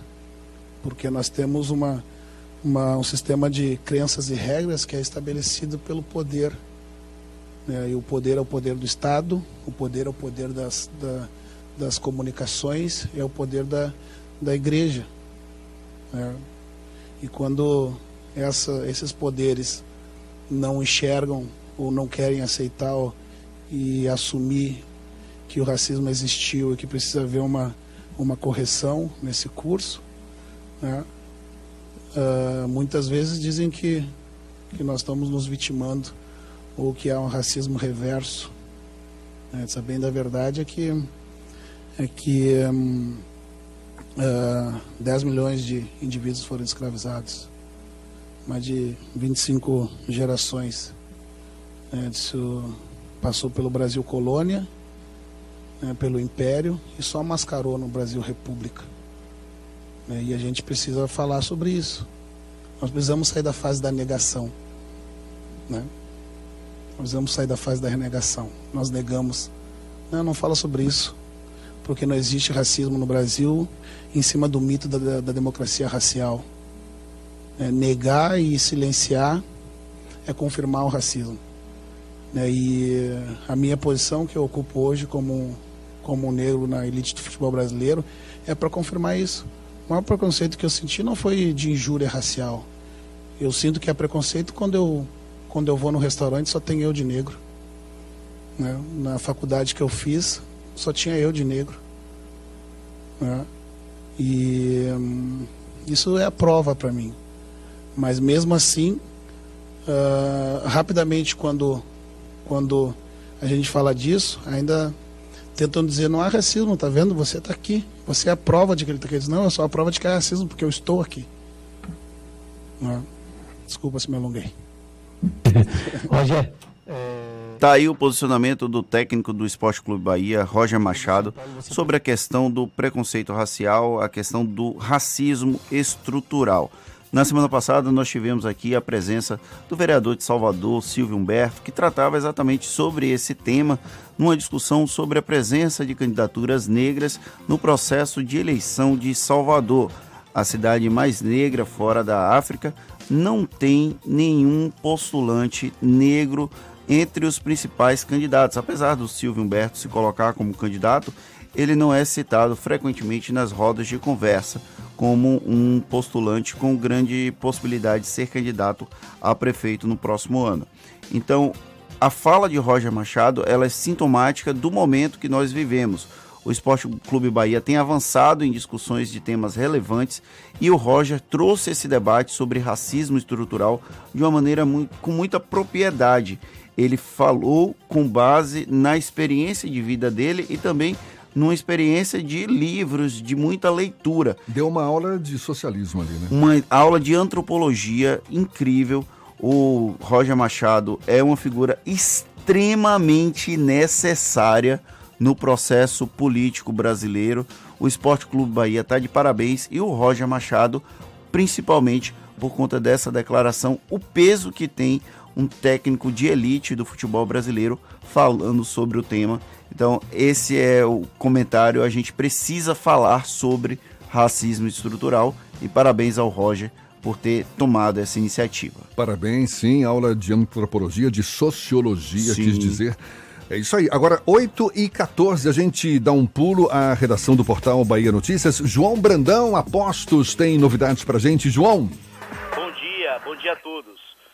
Um incêndio foi registrado na noite de ontem em Simões Filho, na região metropolitana de Salvador. Segundo informações, o fato ocorreu em uma empresa situada na via periférica, no centro industrial de Aratu. Até o momento, não há informações sobre as causas do incêndio. A fábrica fica próxima à Via das Torres. Também não há informações sobre os feridos. Tem até um vídeo do momento do incidente que vocês podem conferir. Olha só, a cantora Márcia Felipe causou revolta nas redes sociais após criticar a canonização da baiana Irmã Dulce, que aconteceu ontem no Vaticano. Em uma postagem, a forrozeira, que é evangélica, escreveu, abre aspas, ajudar o próximo sim, mas não faz nenhum ser humano ser santo. Santo só o Senhor Jesus Cristo. Não se deixe enganar. Leiam a Bíblia. E conhecereis a verdade, e a verdade vos libertará. João capítulo 8, versículo 32. Fecha aspas. Nas redes, várias pessoas rebateram o posicionamento da artista. Essas e outras notícias você encontra no portal bahianoticias.com.br. João Brandão para o programa Isso é Bahia. É com vocês. Obrigado, João. Agora, 8h16, a gente conversa já com o professor de Direito Tributário, Eucônio Almeida, sobre um dos temas que são desafio. Aliás, esse tema, um dos grandes desafios das próximas gestões, a questão das finanças públicas. Primeiro, a gente começa o nosso giro pelo interior do estado. Vamos a Jequié, região sudoeste baiana. Márcio Lima, da 93 FM. Bom dia, Márcio. Bom dia, Jefferson Beltrão, Fernando Duarte, ouvintes do Isso é Bahia. Hoje eu trago informações na área esportiva. 8 equipes participaram dos dias 11 e 12 no ginásio de esportes Aníbal Brito, aqui em Jequié, da Copa 93 FM de futsal. O evento faz parte da programação alusiva aos 30 anos do sistema Jequié de comunicação das organizações Euclides Fernandes. Em partida bastante equilibrada e cheia de emoções, os frenéticos do quilômetro 3, bairro aqui da cidade, derrotou a imprensa pelo placar apertado de 4-3 e levantou a taça de campeão e ainda faturou uma boa premiação extra em dinheiro. O vice-campeão, a equipe da imprensa, recebeu troféu, medalhas e também um bônus em dinheiro. Com R$9.000 em prêmios, troféus e medalhas, o Jequié Race, corrida de estrada MTB Speed, reuniu quase 200 atletas de várias cidades da Bahia, inclusive de Salvador, neste domingo na Cidade Sol. Uma mega estrutura de segurança e atendimento médico foi montada na BR-330 Leste, nas imediações do Curral Novo, para atender aos competidores. O evento nasce da união de empresários, grupos de ciclistas e praticantes do esporte, com a intenção de fortalecer o esporte e dar a Jequié o título de cidade do ciclismo. A competição foi bastante acirrada e a movimentação muito grande, muito calor ontem na cidade de Jequié, mas foi um evento muito bonito, na área esportiva. São dois eventos, né? Um realizado pela Rádio 93 FM e outro, porque Jequié é considerada hoje uma das cidades do interior da Bahia com maior número de grupos de pedal, de ciclismo aqui da nossa região. Forte abraço, uma ótima semana a todos. Ao vivo de Jequié, 93 FM, Márcio Lima, para o Isso é Bahia. Valeu, Márcio, muito obrigado. Agora, 8h18. Olha, os novos prefeitos, os futuros prefeitos, devem enfrentar escassez de recursos para investir, seja em educação, saneamento, mobilidade, saúde, lazer. Falta de dinheiro para investimento está entre os desafios a serem enfrentados pelos novos gestores nos próximos anos. Esse assunto é tema da nova reportagem da série Olhar Futuro, na edição de hoje do Jornal A Tarde, série que aborda exatamente temas que são desafio para as próximas gestões. E a gente mergulha nesse assunto convidando e conversando também com o professor de Direito Tributário Eucônio Almeida, nosso convidado na manhã desta segunda-feira. Professor Eucônio, seja bem-vindo, muito obrigado pela sua presença. Bom dia, Jefferson, bom dia, amigos da Tarde FM. É uma alegria sempre estar aqui com vocês, conversando um pouco sobre essas coisas públicas. Pois é, o senhor é um especialista nessa área de tributos, formado pela Universidade Federal da Bahia, pós-graduado em Administração Tributária pela UFSAL, mestre e doutor em Direito Tributário pela Universidade Autônoma de Madrid, na Espanha. É uma situação de crise nessa área de finanças públicas em que os prefeitos vão enfrentar a partir do próximo ano? Parece que o setor das finanças sempre está em crise. Mas crise é sempre uma oportunidade de crescimento. E a gestão pública no Brasil, ela sempre enfrentou grandes problemas. Então não serão os primeiros prefeitos a enfrentarem uma crise que é econômica, de qualquer maneira sempre afetou as finanças públicas. E esse momento que tem a base econômica como o fundamento, com certeza aqueles que administrarão os futuros municípios da Bahia terão graves problemas para enfrentar. E aí vão as soluções criativas para tentar resolver essas questões. Quais são os grandes desafios que os próximos gestores, principalmente a partir do próximo ano, vão enfrentar? A gente tem um cenário em que existe a possibilidade de uma reforma tributária que está se encaminhando, mas que ainda não tem algo muito concreto. Quais serão os desafios desses futuros gestores? Bem, Fernando, a reforma tributária realmente é sempre uma possibilidade.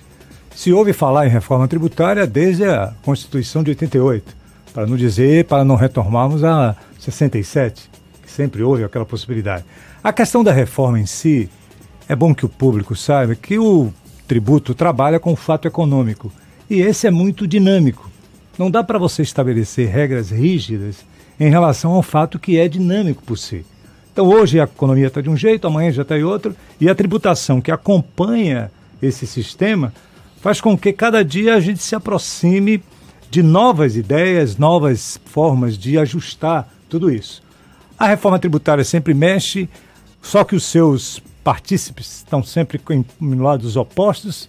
É o contribuinte tentando diminuir essa carga, é o Estado tentando aumentar sua carga, é alguém sempre propondo que isso não vai ter grande mudança, mas que nós vamos enfrentar novos tempos. E hoje, às vezes, o empresariado, o grande contribuinte, ele pensa apenas que simplificar já está bom. Já é uma evolução se nós simplificarmos. Mas o que seria estar bom na prática? Estar bom no sentido que ele possa ter condições de satisfazer as obrigações tributárias dentro de um sistema econômico que seja importante para ele, que se desenvolva. Importante para o Estado manter a economia. Então, num pequeno município, talvez mais importante no primeiro momento do que a tributação, é a existência de uma base econômica. Ou seja, atrair novos investimentos. Exatamente. Com incentivos fiscais. Exato. Não existe outra possibilidade. O Estado, principalmente estados e municípios, não possuem um cofre nem são fabricantes de dinheiro. Então, eles precisam atrair investimentos. Esses investimentos devem vir ou da própria região, ou de regiões mais desenvolvidas, e que possam se estabelecer aqui, e num segundo momento ele possa colaborar possa participar direto ou indiretamente da própria gestão. Hoje é muito comum se ter no contribuinte um parceiro, alguém que, sentindo a sensibilidade, igual sensibilidade do prefeito, pode colaborar. Então, inicialmente, o prefeito quer o desenvolvimento do sistema e não necessariamente que ele pague o tributo. A presença de um prestador de serviço, de um hotel ou de uma pequena fábrica já é estímulo bastante para que, no futuro, num segundo momento, o prefeito possa, junto com o contribuinte, negociar uma forma de como ele pode colaborar, pagando em dia seus tributos, fazendo um processo que a gente chama de educação fiscal significativa para que ele se sinta também copartícipe do setor público. A gente tem uma dificuldade no Brasil muito grande, que é a questão da concentração do bolo tributário na União Federal. Como o senhor acredita que é possível reverter esse quadro, já que a União tende a manter essa concentração de recursos, os estados e municípios também querem recursos? Como resolver, como equacionar esse problema? Existe uma conversa chamada Pacto Federativo. Exatamente. Só que exatamente hoje ninguém sabe o que é o Pacto Federativo. Mas refere-se a essa distribuição do bolo, não é? Um dos aspectos do Pacto Federativo é que diz assim, nós vamos fazer um pacto para dividir o bolo. Todas as tentativas que são feitas, sempre tem alguém comandando. O Brasil não é um país onde se juntaram pessoas para fazer uma federação. Eram pessoas que eram independentes e resolveram se unir através da União. E a força da União, ao longo da história, é muito significativa. E toda a reforma que se faz, para vocês terem ideia, na Constituição de 88, o nosso Ulisses Guimarães pensou em dividir melhor esse bolo. Tanto que hoje os grandes contribuintes do Estado eram contribuintes da União em 1988. Passaram para o Estado, hoje representam quase 40% da arrecadação, mas a União, se vendo privada desses recursos, criou novas contribuições. E aí, no sistema de contribuições, passou a uma parte maior. E na hora de dividir, ele faz a divisão daqueles que são serviços, sobra mais menos para o município. E o município é, teoricamente, aquele que precisa de mais recursos, porque o município é que está próximo ao cidadão, é a quem você demanda. Normalmente não se conhece o governador, não se conhece o presidente, mas tem uma amizade particular com o prefeito. Então o apelo inicial é ao prefeito. Então são as prefeituras, os órgãos públicos, que mais têm relação pessoal. Teoricamente, essa divisão do bolo deveria se dar, e aí vem a força, né, da história do Pacto Federativo, que os deputados, principalmente na Câmara Federal, possam repensar isso e transferir para o município a responsabilidade desse bolo tributário no que concerne principalmente às necessidades primeiras da população. Um dos nossos diretores aqui, o Ricardo Luzbel, está fazendo uma observação que as prefeituras também têm dificuldade em cobrar as dívidas. Esse é um problema nesse processo? A educação fiscal é pouco desenvolvida no Brasil. E uma das questões é que o contribuinte, ao decidir a quem pagar, ele faz o que a gente chama, Jefferson, uma espécie de grau de risco. Então, quando chega no final do mês, ele propõe a pagar. Primeiro ele paga os fornecedores, depois a mão de obra. Se sobrar algum dinheiro, ele começa a repensar se vai pagar os impostos. E há uma mentalidade muito forte na União de que o parcelamento das dívidas é sempre uma constante. Antigamente você devia e tinha que pagar. Hoje você deve e pensa em entrar num processo de refinanciamento. Existe uma questão muito séria que é a relação de como cobrar essa dívida. Para os senhores terem uma ideia, a recuperação da dívida, a chamada dívida ativa, tanto na União como no Estado e município, não chega a 1%. Do total de dívida que tem para cobrar, tanto União, Estado e município não cobram nenhum por cento. É considerado uma eficiência boa quando eles conseguem cobrar 0,5%. As dificuldades estão em que ordem? Primeiro, na forma de cobrar. Porque uma coisa, parece que o Estado se aperfeiçoou em lançar o imposto e não em cobrar, já que nós temos momentos diferentes. Mas então, na prática, como é que a gente melhora essa arrecadação ou a cobrança do imposto devido? Segundo o Ricardo Luzbel, a Semineto recupera cerca de 6 milhões por mês protestando a dívida ativa. Protestar a dívida ativa é uma opção?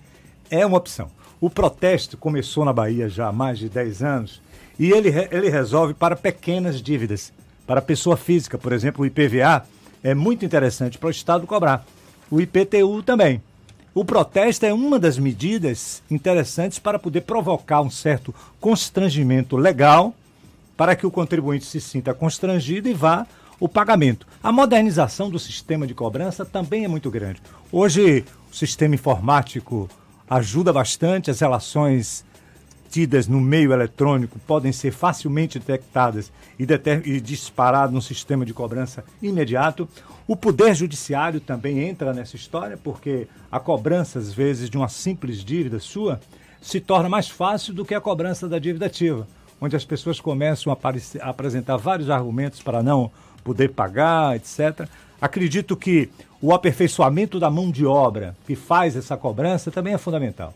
É necessário que o Estado entenda que o cobrador de impostos hoje é um cobrador moderno, que usa a máquina, que usa sistemas informáticos cada vez maior e sistemas de acompanhamento do que a gente chama de monitoramento dos grandes contribuintes é fundamental. Não é possível que o contribuinte tenha uma dívida de milhões e possa ficar à vontade para que no próximo programa de refinanciamento ele faça, não o pagamento, mas um pedido de parcelamento em 60 meses. A gente está conversando aqui com o professor de Direito Tributário, Eucônio Almeida, sobre esse desafio para as próximas gestões públicas, exatamente a questão das finanças públicas. A gente volta a conversar já já com o professor Eucônio. Primeiro vamos a Paulo Afonso, no norte do estado. A gente dá sequência ao nosso giro pelo interior do estado. Antônio Carlos Zucca, da Cultura FM, é quem fala conosco agora. Bom dia, Antônio Carlos. Bom dia, Jefferson. Bom dia, Fernando. Bom dia a toda a rede do Isso é Bahia. A gente com informações aqui de Paulo Afonso e também da região. Olha, delegados trocam de unidades em Paulo Afonso e em outras cidades aqui da nossa região. As delegacias de Paulo Afonso e outras coordenadorias do interior terão novos titulares. As mudanças acontecem em várias unidades do Estado, conforme decreto publicado no Diário Oficial do Estado. Em Paulo Afonso, as alterações acontecem na 18ª Delegacia, a Corpim, e na DEAN, Delegacia Especializada de Atendimento à Mulher. A delegada Antônia Jane deixa a Delegacia Municipal e quem assume o posto é o delegado Eduardo Henrique Vanderlei, que ocupava o cargo de titular na Delegacia de Paripiranga. Na Delegacia da Mulher, aqui de Paulo Afonso, quem assume é Antônia Jane, que era titular da 18ª Delegacia de Paulo Afonso, Juliana Fontes, que era titular da DEAN, aguarda ainda no Diário Oficial qual será seu próximo destino. O delegado Mozart Cavalcante, que já atuou em Paulo Afonso, deixa a Delegacia Regional de Serrinha e quem assume em seu lugar é a delegada Maria Clécia Vasconcelos de Moraes Firmino Costa. Na Delegacia de Ribeira do Pombal, sai o delegado Osório Miguel de Souza Ramos para assumir nova titularidade em Paripiranga.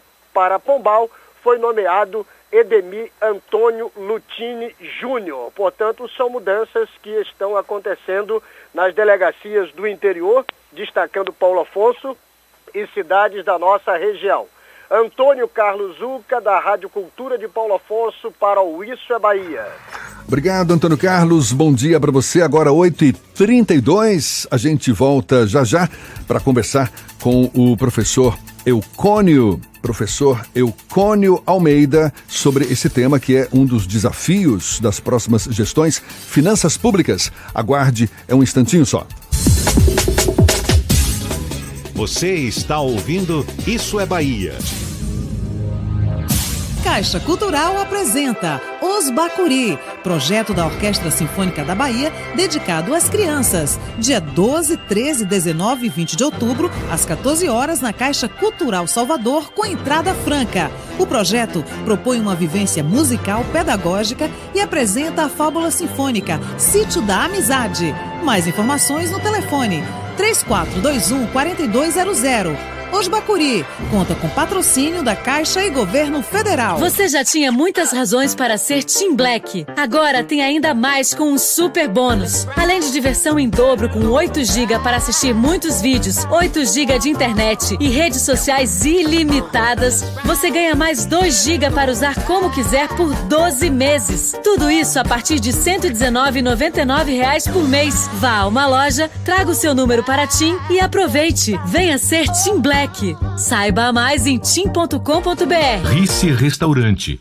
Qualidade e tradição no coração da Pituba. Se o corpo é magro, se o músculo é fraco, o que a gente quer? Saúde! O que a gente quer? Saúde! Coba Vital, presente no dia a dia. Coba Vital, pra toda a sua família, pra melhorar. Coba Vital. Coba Vital é um estimulante de apetite para crianças e adultos que desejam crescer e ter o peso adequado. Coba Vital, para aumentar a fome de saúde. Coba Vital é um medicamento. Seu uso pode trazer riscos. Procure o médico e o farmacêutico. Leia a bula. Quem olha já vê, por todo lado em Camaçari. O trabalho tá barril dobrado. Quem mais precisa tem. Tem mais saúde, tem. Tem mais asfalto, tem. Tem mais creche, tem. Olha que tem o gás que tem. Tem o BS, tem. Tem novo fartamento, tem. Campos e praças, tem. Quem mais precisa tem. Bolsa social tem, tem casa melhor tem, tem mais cuidado. Prefeitura de Camaçari, cuidando de quem mais precisa. Trânsito, A Tarde FM. Oferecimento, Monobloco, o pneu mais barato da Bahia, 0800 111 7080. Link dedicado e radiocomunicação é com a Soft Comp. Chance única Bahia VIP Veículos, o carro ideal com parcelas ideais para você. Saúde é com o SESI. Acesse www.sesisaudeba.com.br. A gente volta a falar com Cláudia Menezes, lá de cima, com os olhos cá para baixo, informações para facilitar a vida dos motoristas. Cláudia. Jefferson, e com os olhos focados mesmo, viu? Da Pituba para o Rio Vermelho, o trânsito fluindo com tranquilidade na passagem pela Manuel Dias da Silva. Se você quer chegar no aeroporto, vai sair da Pituba, a orla e a paralela estão com boa fluidez. No geral, as principais vias estão tranquilas agora. Por causa do Dia do Professor, né? Vai ser comemorado amanhã, mas muitas escolas hoje estão fechadas. Então, por isso, não tem movimentação de estudantes. Só o acesso ao terminal rodoviário é que está bem intenso agora. Geru é empréstimo rápido, justo e descomplicado. Melhores taxas do mercado e até 36 vezes para pagar. Quer empréstimo leve para o seu bolso? Tome uma medida. Geru.com.br. Jefferson.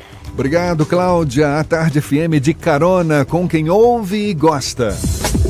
Voltamos a apresentar Isso é Bahia. Um papo claro e objetivo sobre os acontecimentos mais importantes do dia. Agora, 22 minutos para as 9 horas, e a gente volta a conversar, a abordar um dos temas que certamente é um grande desafio para as próximas gestões públicas, a questão da gestão fiscal. Tema, inclusive, da nova reportagem da série Olhar Futuro, na edição de hoje do Jornal à Tarde, série que aborda exatamente temas que são grandes desafios dos municípios. Estamos aqui conversando com o professor de Direito Tributário, Eucônio Almeida. A questão da Previdência, a gente está aí com uma reforma da Previdência, não se sabe ainda se estados e municípios vão ser incluídos nessa reforma. O certo é que os municípios têm também que estar com os olhos voltados para essa questão, reduzir o déficit para evitar que o sistema fique insustentável. Esse é mais um dos desafios nessa área da gestão fiscal, não é, professor? Com certeza. A questão previdenciária brasileira, e aí inclui a União, Estado e Município, é um grande problema. A Constituição de 88 trouxe a possibilidade de que a União, Estado e Município pudessem ter um sistema de previdência próprio. Ora, a maioria dos municípios baianos, quase todos eles, não tem condições de ter uma previdência própria, transferindo isso para a previdência pública, né? O regime geral da previdência. Aqueles que têm previdência própria, como é o caso de Salvador, certamente terão grandes problemas. A questão previdenciária, ela acontece no mundo todo. As soluções propostas são soluções que permeiam entre a intergeracional, né, e aquela capitalização. É uma questão muito séria. As gerações modificaram a quantidade de pessoas que nascem, crescem, não tem uma relação direta com aqueles que saem. O Brasil está aos poucos, como todo o país, envelhecendo, e aquela possibilidade do servidor público em particular, né, servidores da prefeitura ou das prefeituras virem a ser contemplados com os mesmos salários que hoje percebem, cada dia se torna mais distante. Acho que todos os municípios de Salvador, da Bahia, fora Salvador, talvez Conquista e Feira, eles é um regime previdenciário total. E o que eu sinto às vezes é a falta de preocupação dos jovens em estudar esse tema, porque o problema da previdência é muito mais do jovem do que daquele adulto mais velho. E essa falta de preocupação leva de saber o que é que está acontecendo, como é que eu vou continuar a sobreviver depois de 35, 40 anos de serviço. Isso é uma questão muito importante. As fórmulas encontradas até hoje não solucionou. A Bahia é um exemplo de que as fórmulas encontradas não deram certo. E o déficit da Previdência, tanto na Prefeitura de Salvador como no Estado da Bahia, só tende a aumentar. Quer dizer, não tem solução à vista, então? Mas a solução sempre existe. Nós estamos falando de fatos de natureza econômica. Agora, em primeiro momento é cuidar do caso com seriedade. O Brasil, Jefferson, com certeza é um dos países que alguns temas não são tratados com tanta seriedade. Ou seja, eu preciso encontrar uma solução. E esta solução está nas próprias pessoas que estão conduzindo o processo. Às vezes os governos eventuais, né, que passam pelo Estado, pelo município, não se preocupam com o futuro. Às vezes ele se preocupa com o futuro dele, mas não com o futuro dos servidores que estão ali de maneira permanente e irão ficar durante mais 30, 35 anos. A necessidade de ter algo que possa frutificar, ter uma responsabilidade para poder absorver essa ideia de que a pessoa vai melhorando a sua condição de vida, cada dia se vive mais e precisa ter uma remuneração. Não se pode acreditar em ser funcionário público e, através do concurso, garantir uma estabilidade para a vida toda.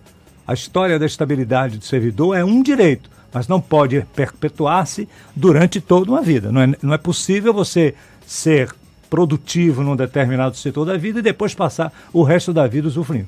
O Brasil não trata de maneira mais séria essa questão da aposentadoria, principalmente no setor público, onde o déficit tende a aumentar. Acho que chega um dia que a gente vai dizer assim, olha, está tudo bem, nós respeitamos o direito, mas não tem dinheiro para pagar. Alguns estados já estão com esse problema, estados grandes, como o Rio Grande do Sul, como o Rio de Janeiro, como Minas Gerais, que começam a diminuir o pagamento, começando pelos aposentados, por falta de recurso.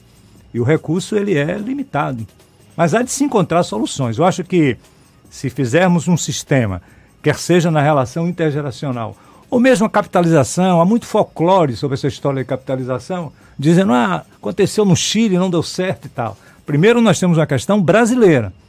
Então pode não ter dado certo no Chile, mas pode dar aqui. E números são números. Não há, hoje os sistemas informáticos lhe possibilitam dizer assim, olha, Jefferson, você aplica aqui R$10, que daqui a 30 anos você vai ter tanto. Então não há dificuldade. Talvez a dificuldade seja tratar o assunto com a seriedade que ele merece, a preocupação, principalmente para aqueles que vão continuar vivendo e mantendo o Estado de qualquer maneira. Estamos conversando com o professor Eucônio Almeida, que é especialista em direito tributário. Qual o problema da tributação, da reforma tributária, da reforma da Previdência? Na verdade, é um problema basicamente político na avaliação do senhor?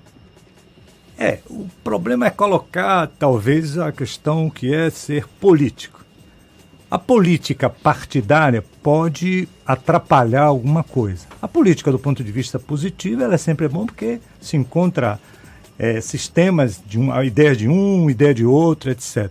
A questão da briga política é como se diz, se você está tratando um assunto que interessa a todo mundo, como é a reforma tributária, a reforma da Previdência, aqui tem um pouco de seriedade por parte daqueles políticos partidários que defendem uma certa ideologia para poder encontrar um senso comum que possa satisfazer a todo mundo.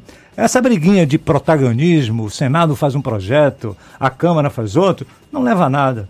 É como se a União estivesse à vontade, assim, os estados e municípios brigam, não há na relação política brasileira uma relação de confiança entre a União...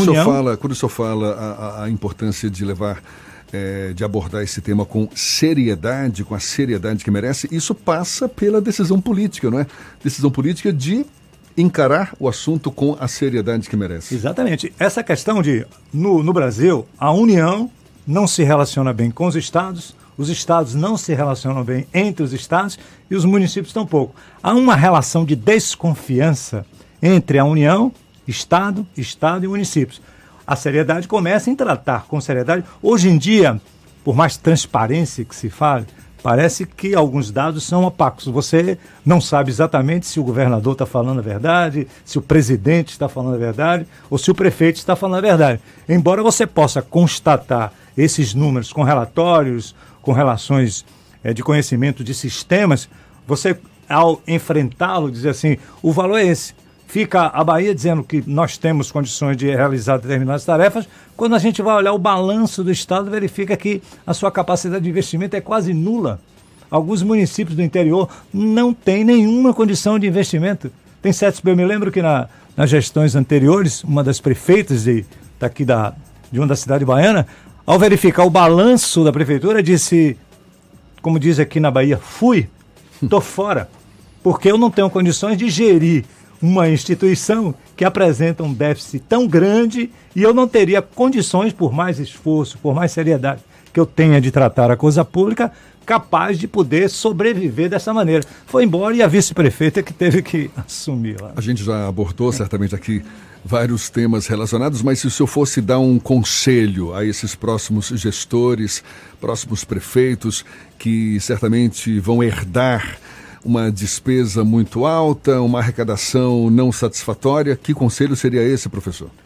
Como eu sempre disse, tratar com seriedade e com um apoio técnico informático fundamental. Hoje não tem como uma prefeitura não se tornar também um órgão informático. As informações, por menor que seja a cidade, há necessidade de ter esses dados, todos eles informatizados, e tratá-los com seriedade.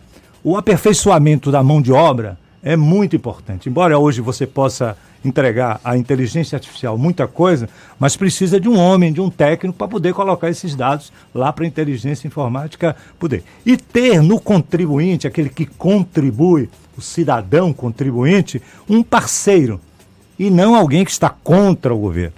Quando você sente que o munícipe é alguém que conhece a cidade, que gostaria de vê-la, é uma verdadeira parceria.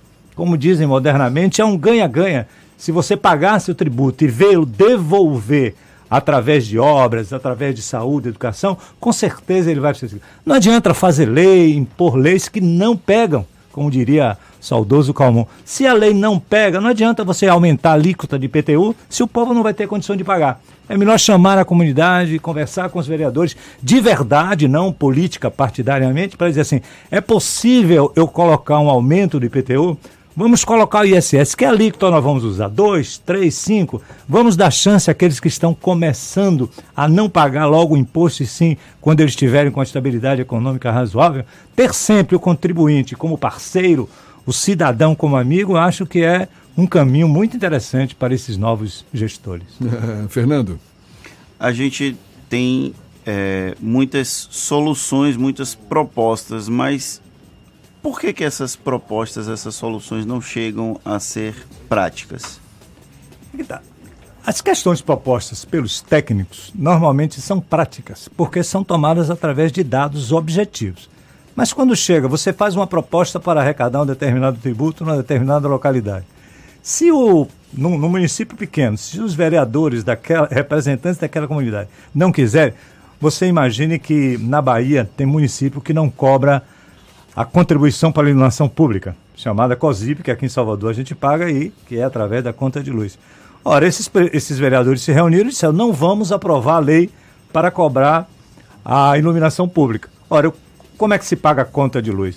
Vai se pagar com impostos. A comunidade deve decidir, mas o apoio técnico para dizer como se apura uma área, como se faz o cálculo do imposto, é fundamental.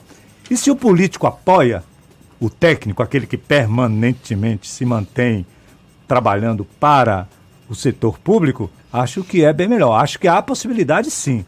Se você coloca pessoas técnicas para trabalhar em questões técnicas, a solução virá com o esforço necessário de toda a população. Acho que depois dessa conversa aqui, muitos prefeitos eleitos, futuros prefeitos eleitos, vão pensar duas vezes. Será que eu vou segurar esse abacaxi mesmo, viu? Porque desafio é o que não falta. Professor Eucônio Almeida, muito obrigado, professor de Direito Tributário, conversando conosco aqui sobre gestão fiscal, esse grande desafio das próximas gestões públicas. Muito obrigado pelos seus esclarecimentos, pela atenção dada aos nossos ouvintes. Um bom dia para o senhor. Bom dia, Jefferson. Quero agradecer ao pessoal da Tarde FM, aos meus colegas do Instituto de Auditores Fiscais, e que a gente está aqui para colaborar.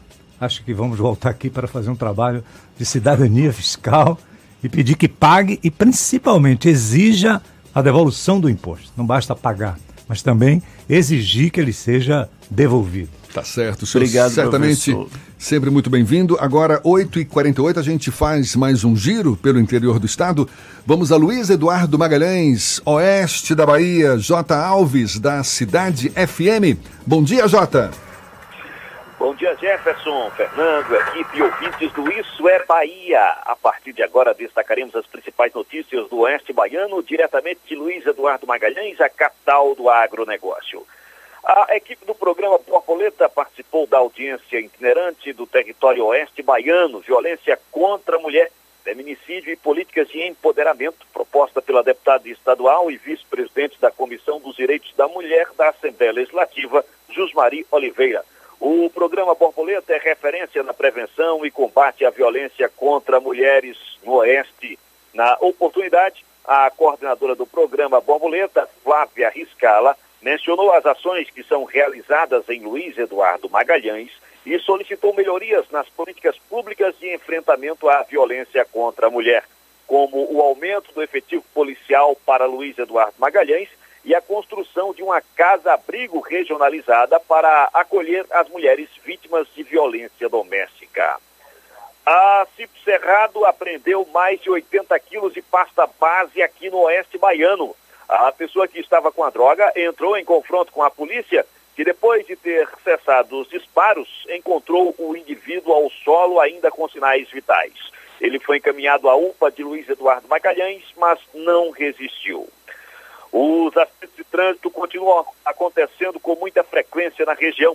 Uma colisão frontal envolvendo dois carros de passeio, sendo um Fiat Palio e um Volkswagen Gol, deixou 7 pessoas feridas. O acidente aconteceu no final da madrugada de domingo, por volta das 4h da manhã, na BR-135, em Barreiras. No sábado, aconteceu um grave acidente tipo colisão entre um carro e uma moto na BR-242, cerca de 4 quilômetros após o complexo da Bahia Farm Show, que fica em Luiz Eduardo Magalhães. A motocicleta seguia pela rodovia sentido Barreiras, quando foi surpreendida por uma picape que seguia sentido contrário. Com o impacto, o motociclista de nome Pedro da Conceição Avelino, de 33 anos, natural de João Dourado, veio a óbito no local. Ele sofreu diversas fraturas e não resistiu aos ferimentos. E por aqui encerro minha participação, desejando a todos uma ótima segunda-feira e uma excelente semana. Até mais. Obrigado, amigo. Agora, 8h51. Olha, um balanço divulgado pela Prefeitura de Salvador neste domingo aponta que nos últimos 4 dias, quase 40 quilos de petróleo foram retirados das praias por agentes da limpeza. Pelo menos 7 praias da capital baiana estão contaminadas com petróleo. São elas Piatã, Praia do Flamengo, Jardim dos Namorados, Jardim de Alá, Placafor, Rio Vermelho e Ondina. Além de Salvador, outras 7 cidades baianas foram afetadas, totalizando 25 pontos de contaminação. E por conta dessa chegada do óleo aqui na Bahia, o governo vai decretar hoje estado de calamidade pública nas cidades baianas afetadas pelas manchas de petróleo, incluindo Salvador e Lauro de Freitas. O comunicado foi feito pelo governador em exercício, João Leão. Ele informou que o governo já está articulando a compra de materiais para ajudar no recolhimento do material. João Leão cumpre a agenda como governador em atividade no lugar de Rui Costa, que foi para a Itália acompanhar a canonização de Irmã Dulce e segue em viagem pela Ásia. O Tribunal de Contas do município vai fazer uma auditoria na Prefeitura de Piritiba, centro-norte do estado. As informações foram publicadas no Diário Oficial do órgão no início deste mês. Segundo a publicação, foi solicitada uma representação com medida cautelar contra o prefeito Samuel Santana, do PP, por possíveis irregularidades em licitação de contratos com verbas da saúde, educação e cultura. O prefeito também vai ser investigado por nepotismo, acúmulo ilegal de cargo público e contratação irregular na prestação de serviços terceirizados.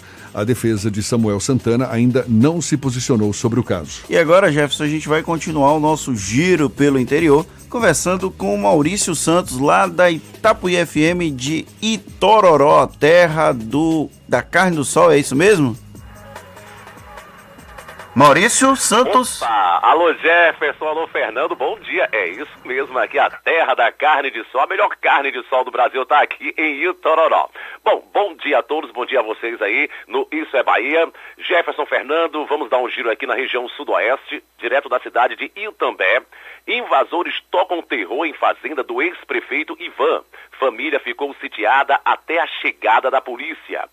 O ex-prefeito de Itambé, Ivan Fernandes, a esposa, a vereadora Maria José e demais membros da família, inclusive crianças, viveram momentos de terror na noite deste domingo, ontem, dia 13, após mais de 100 pessoas invadirem a fazenda da família, situada aí na BA 634, a aproximadamente 6 quilômetros de Itambé, no município de Ribeirão do Lago. Segundo informações passadas ao Itambé Agora, a família ficou sitiada na sede da fazenda, no momento em que os invasores chegaram e promoveram o arrombamento da casa aí do filho de Ivan aos fundos e quebraram vidros de portas e janelas, além das lâmpadas, deixando tudo às escuras. A princípio, a família pensou que se tratava de assalto pela movimentação violenta no local e pediram socorro. A GCM, CAESG e Polícia Militar foram acionadas e só depois que chegaram ao local e perceberam que se tratava de uma invasão popular. No momento, a situação ficou tensa e depois de longa negociação, os invasores deixaram aí a área da sede e se instalaram na área do Parque de Vaquejada, na entrada da propriedade. Aí foi notícias aqui do sudoeste da Bahia, direto da cidade de Itambé, aí para a capital baiana, né? Falando aqui, Maurício Santos, da Rádio Itapuí FM de Itororó, para o Isso é Bahia. Jefferson, Fernando, agora é com vocês. Bom dia a todos. Valeu, Maurício, muito obrigado. Um bom dia para você também. A gente encerra nosso giro pelo interior do estado, voltando à capital com Jaqueline Suzarte. Opa, peraí, ainda não? Jaqueline, a gente tá quase chegando nela. Ela ainda não chegou, a gente tava no interior e aí estamos... Okay. Não deu certo. De Tororó para Salvador, Jaqueline, parece que se perdeu no meio do caminho. Jaqueline vai ficar para amanhã, a gente tá chegando ao fim, Fernando. Mais um dia de Isso é Bahia, quase chegando o nosso primeiro mês no ar. Muito obrigado a todo mundo que nos acompanhou nesta segunda-feira. Amanhã, às 7h, a gente está de volta com Isso é Bahia aqui em Salvador e a partir de 8h para todo o estado, contando um pouquinho como começar bem o dia e começar o dia muito bem informado. Muito obrigado pela companhia, pela parceria, pela confiança. Olha, segunda-feira, a semana está só começando. Aproveite bem o dia e amanhã estaremos de volta, portanto, a partir das 7h e a partir das 8h para toda a Bahia. Já tem a comunicação de Marcos Castelhano. Um bom dia para você. Tchau, tchau.